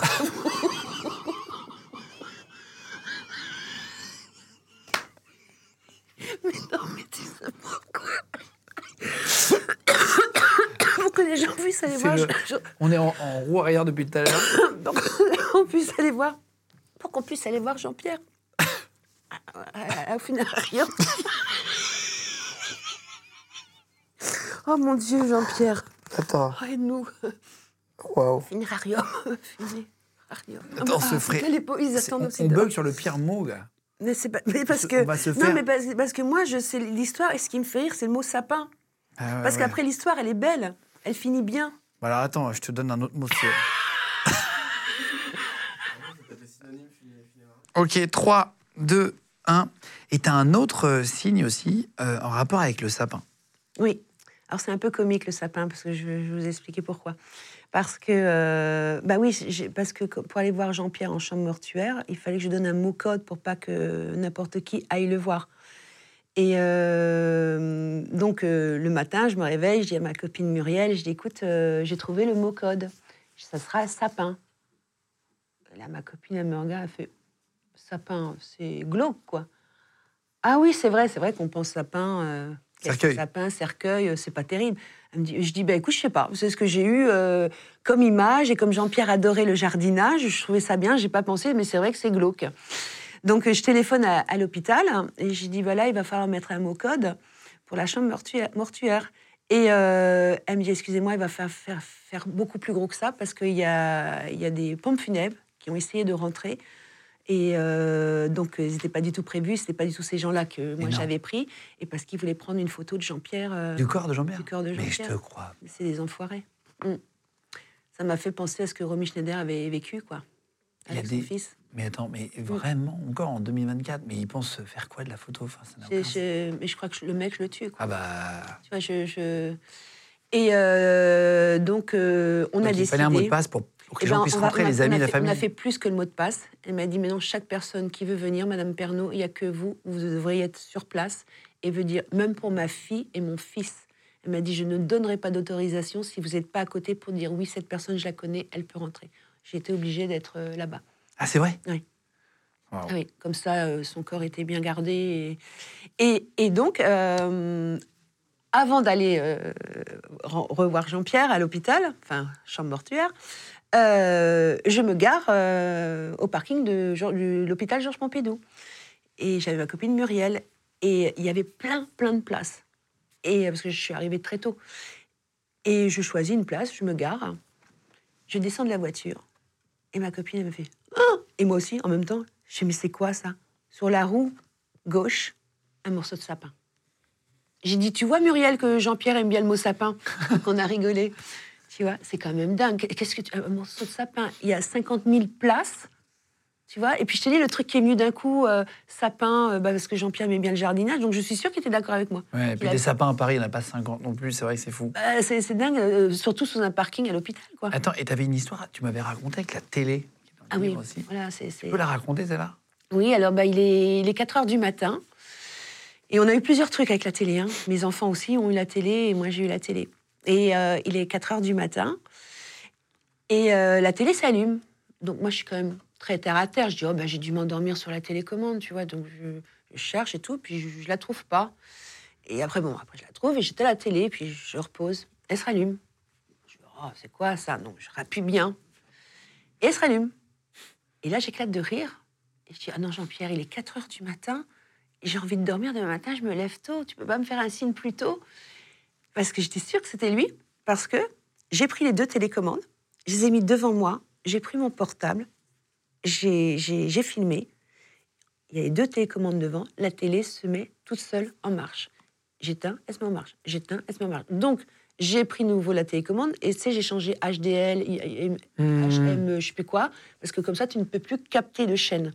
J'ai fait ça, tout ça en filmant, j'ai montré, je pose, elle se rallume. Et ce qui est dingue, c'est qu'elle se rallume donc à 4 heures du matin. Et la première phrase que j'entendais parler, c'était un médecin qui parlait du cœur. Ça parlait de cœur, hein, de, maladie du cœur. Et donc j'ai dit l'amour, il est parti avec euh, de son cœur, il est parti. Enfin voilà tout ça. Et, euh, et, donc après j'ai dû euh, aller débrancher la télé pour qu'elle s'éteigne. Et oui, et c'est ça que je voulais dire, pardon, sur la chaîne LCI, la dernière chaîne qui bossait. D'accord, d'accord, d'accord. Tu vois? C'était pas sur TF1, sur la 2, sur. tu as 50 000 chaînes. Moi, je regarde. En plus, quand j'étais à ma télé, souvent, moi, c'est plutôt sur Netflix. le soir, avant de m'endormir, j'aime bien regarder Netflix, tu vois. Et ben non, ça s'est même pas remis sur, sur la chaîne. Et, et, Tom a vécu le même signe? Oui, alors euh, oui, parce que Tom, très terre à terre, il dit Ouais, maman, j'en ai marre, tes signes, moi, j'en ai pas. Euh, ou alors, ce papa, il m'aime pas. Et tout. Je dis Mais non, mais Tom, il faut être observateur. Ça, ça se travaille. Je suis sûre qu'il t'envoie plein de signes, mais tu les vois pas. Il me fait Mais non, mais moi, j'en ai marre et tout. Donc, je veux un signe. Alors, euh, il est dans le salon. C'était pendant les élections présidentielles. Et il était dans le salon avec sa petite copine. Et moi, j'étais dans ma chambre pour regarder les élections présidentielles. Et euh, à, la maison, il y avait une grande photo de Jean-Pierre, encore avec plein de bougies et des fleurs, de, des gens qui, m'offraient des fleurs pour, pour Jean-Pierre. Et euh, euh, Tom, il se met devant cette photo pendant les élections, et puis il fait Papa, fait que la télé s'arrête, papa, fait que la télé s'arrête. Oh, presque une demi-heure comme ça. Et je me C'est pas possible, il va arrêter. Et d'un seul coup, la télé, arrêt sur image sur la télé du salon, et dans ma chambre, arrêt sur image. Il fait ça y est, papa m'a fait un signe, papa m'a fait un signe. Je dis bon bah c'est bon, alors tu vois bien, je voudrais, je voudrais suivre les élections, mon chéri. donc, et euh, donc il fait bon bah je vais lui demander le remettre. Je fais oui, s'il te plaît.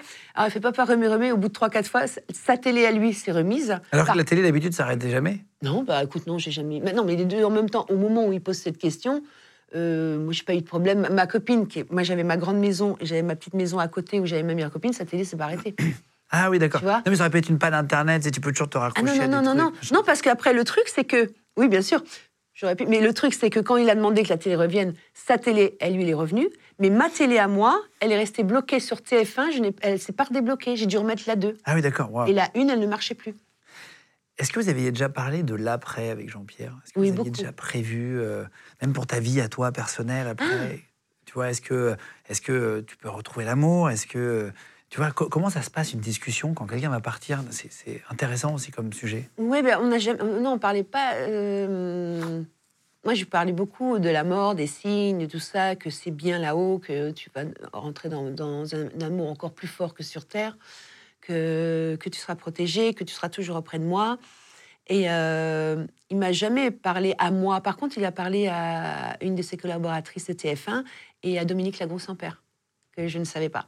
Qui, est qui exactement? Alors, euh, Mona, elle travaillait toujours avec lui à TF1, enfin, elle l'aidait beaucoup. Et Dominique Lagrosse-en-Père, c'est celle qui, qui, faisait des fois le trésor avec lui euh, pour parler les plus beaux marchés de, de France. D'accord, d'accord.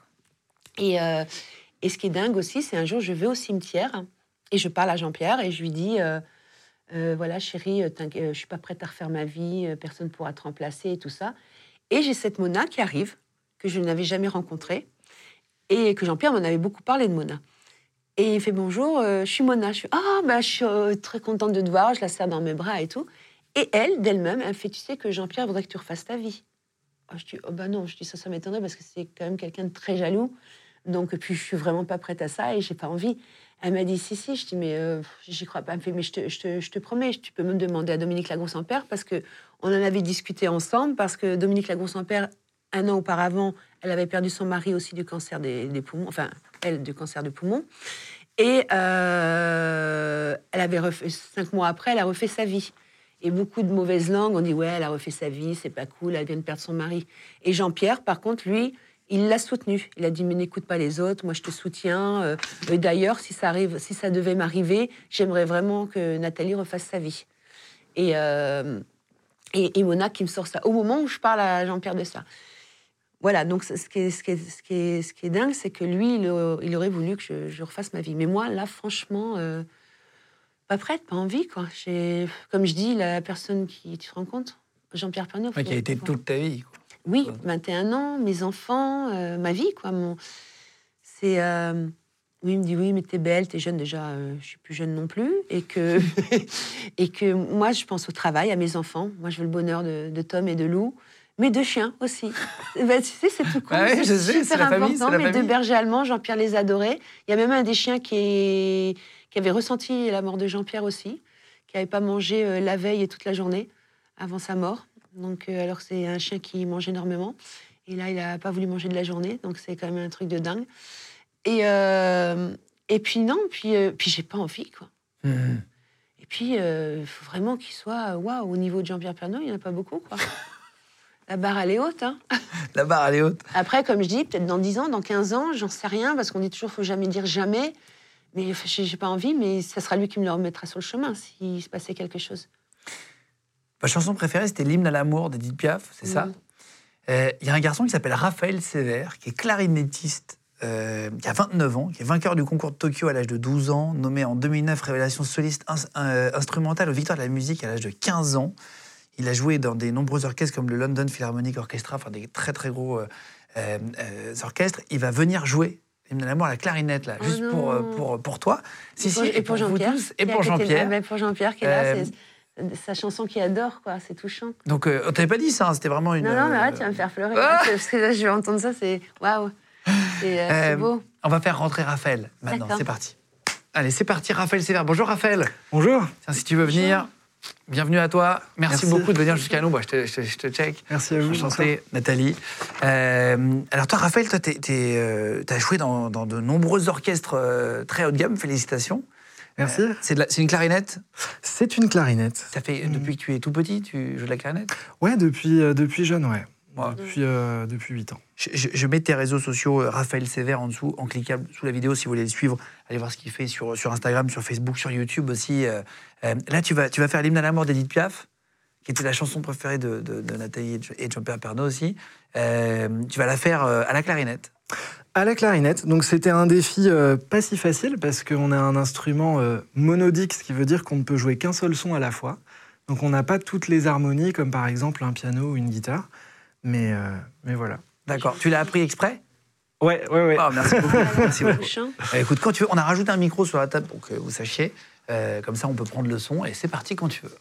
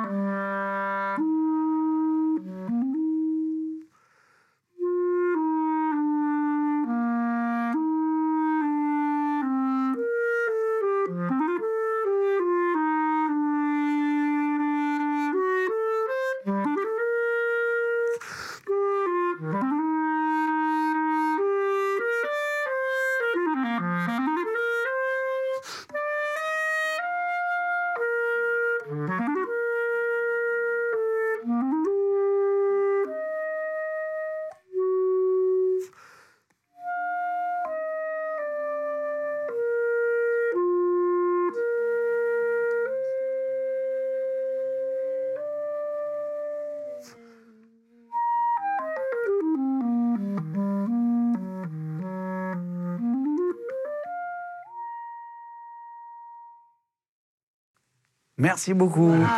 Voilà. Euh, Formidable. il faut, il faut de la, faut de la, de l'énergie, non, pour, euh, Faut du souffle. Souffle. pour la clarinette. Merci Ouais. beaucoup, Ah, Raphaël. Sévère. Voilà, si vous voulez les suivre, voir un peu ce qu'il fait, etc. Euh, j'ai- je disais, tu es vainqueur du, du concours de Tokyo à l'âge de 12 ans, euh, nommé en 2009 révélation soliste ins- instrumentale aux Victoires de la musique et tout. Donc euh, à l'âge de 15 ans après et tout. Donc euh, voilà, tu fais beaucoup, beaucoup de choses euh, très Merci. qualitatives. Merci beaucoup d'être venu. euh, Ah Bah, oui, merci à vous. C'est un honneur. Et, euh, et puis, euh, si je peux dire juste un, un Bien petit sûr, mot bien sûr. euh, pour, euh, en hommage à, à Jean-Pierre euh, Pernaut, qui était vraiment un animateur qui, pour moi, euh, était très sincère euh, et, puis, euh, et puis parlait à beaucoup, beaucoup de gens. Et les rares fois où, euh, où je tombais sur, euh, sur son journal, c'était toujours euh, très sympathique, très humain. Et c'était une des personnalités de la télé que j'aimais beaucoup, donc euh, je suis heureux de vous rencontrer et, Merci, merci et de vous offrir ce petit cadeau. C'est un très grand. Merci mille fois. Très Merci. Merci à vous. beaucoup. Merci beaucoup. Merci. Euh, voilà, petit. Ouais, c'est toujours des messages d'amour. Ouais, c'est vrai, c'est vrai, c'est vrai, c'est vrai. hein. Ah ouais, c'est. Tu réponds aux gens sur les réseaux Ah oui, je mets euh, tous les soirs deux heures et je réponds à tous. Bah, c'est normal parce qu'ils me posent plein de questions euh, par rapport au signe, par rapport euh, au deuil, par rapport à plein de choses, par rapport à ce qu'eux, ils vivent. Donc, je...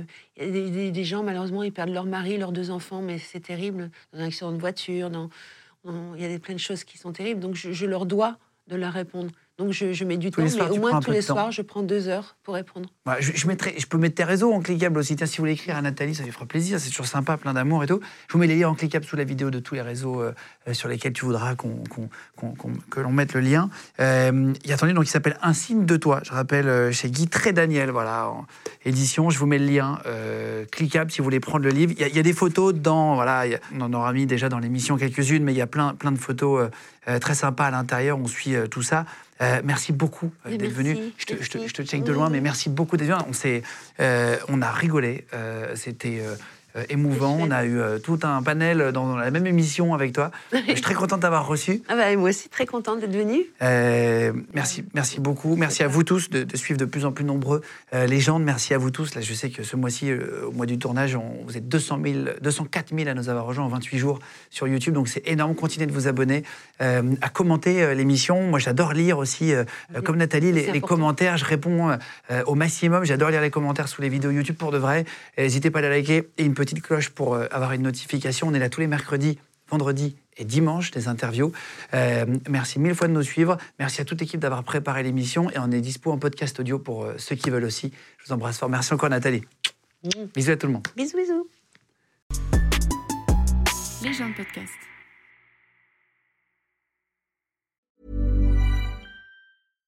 This message comes from BOF sponsor eBay. You'll know real when you get it. It'll say eBay Authenticity Guarantee. And you'll feel it.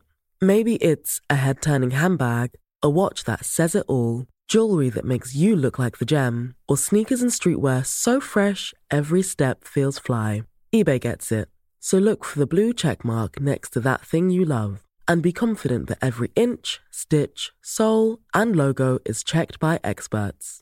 With eBay Authenticity Guarantee, you can trust that feeling of real is always in reach. Ensure your next purchase is the real deal. Visit eBay.com for terms. Vous venez d'écouter un épisode de Légende. Retrouvez cette interview et toutes les autres sur nos réseaux sociaux, YouTube, Instagram, Snapchat et TikTok. Vous tapez Légende, L-E-G-E-N-D. Et si vous avez aimé ce podcast, abonnez-vous et pensez à lui mettre 5 étoiles. Merci.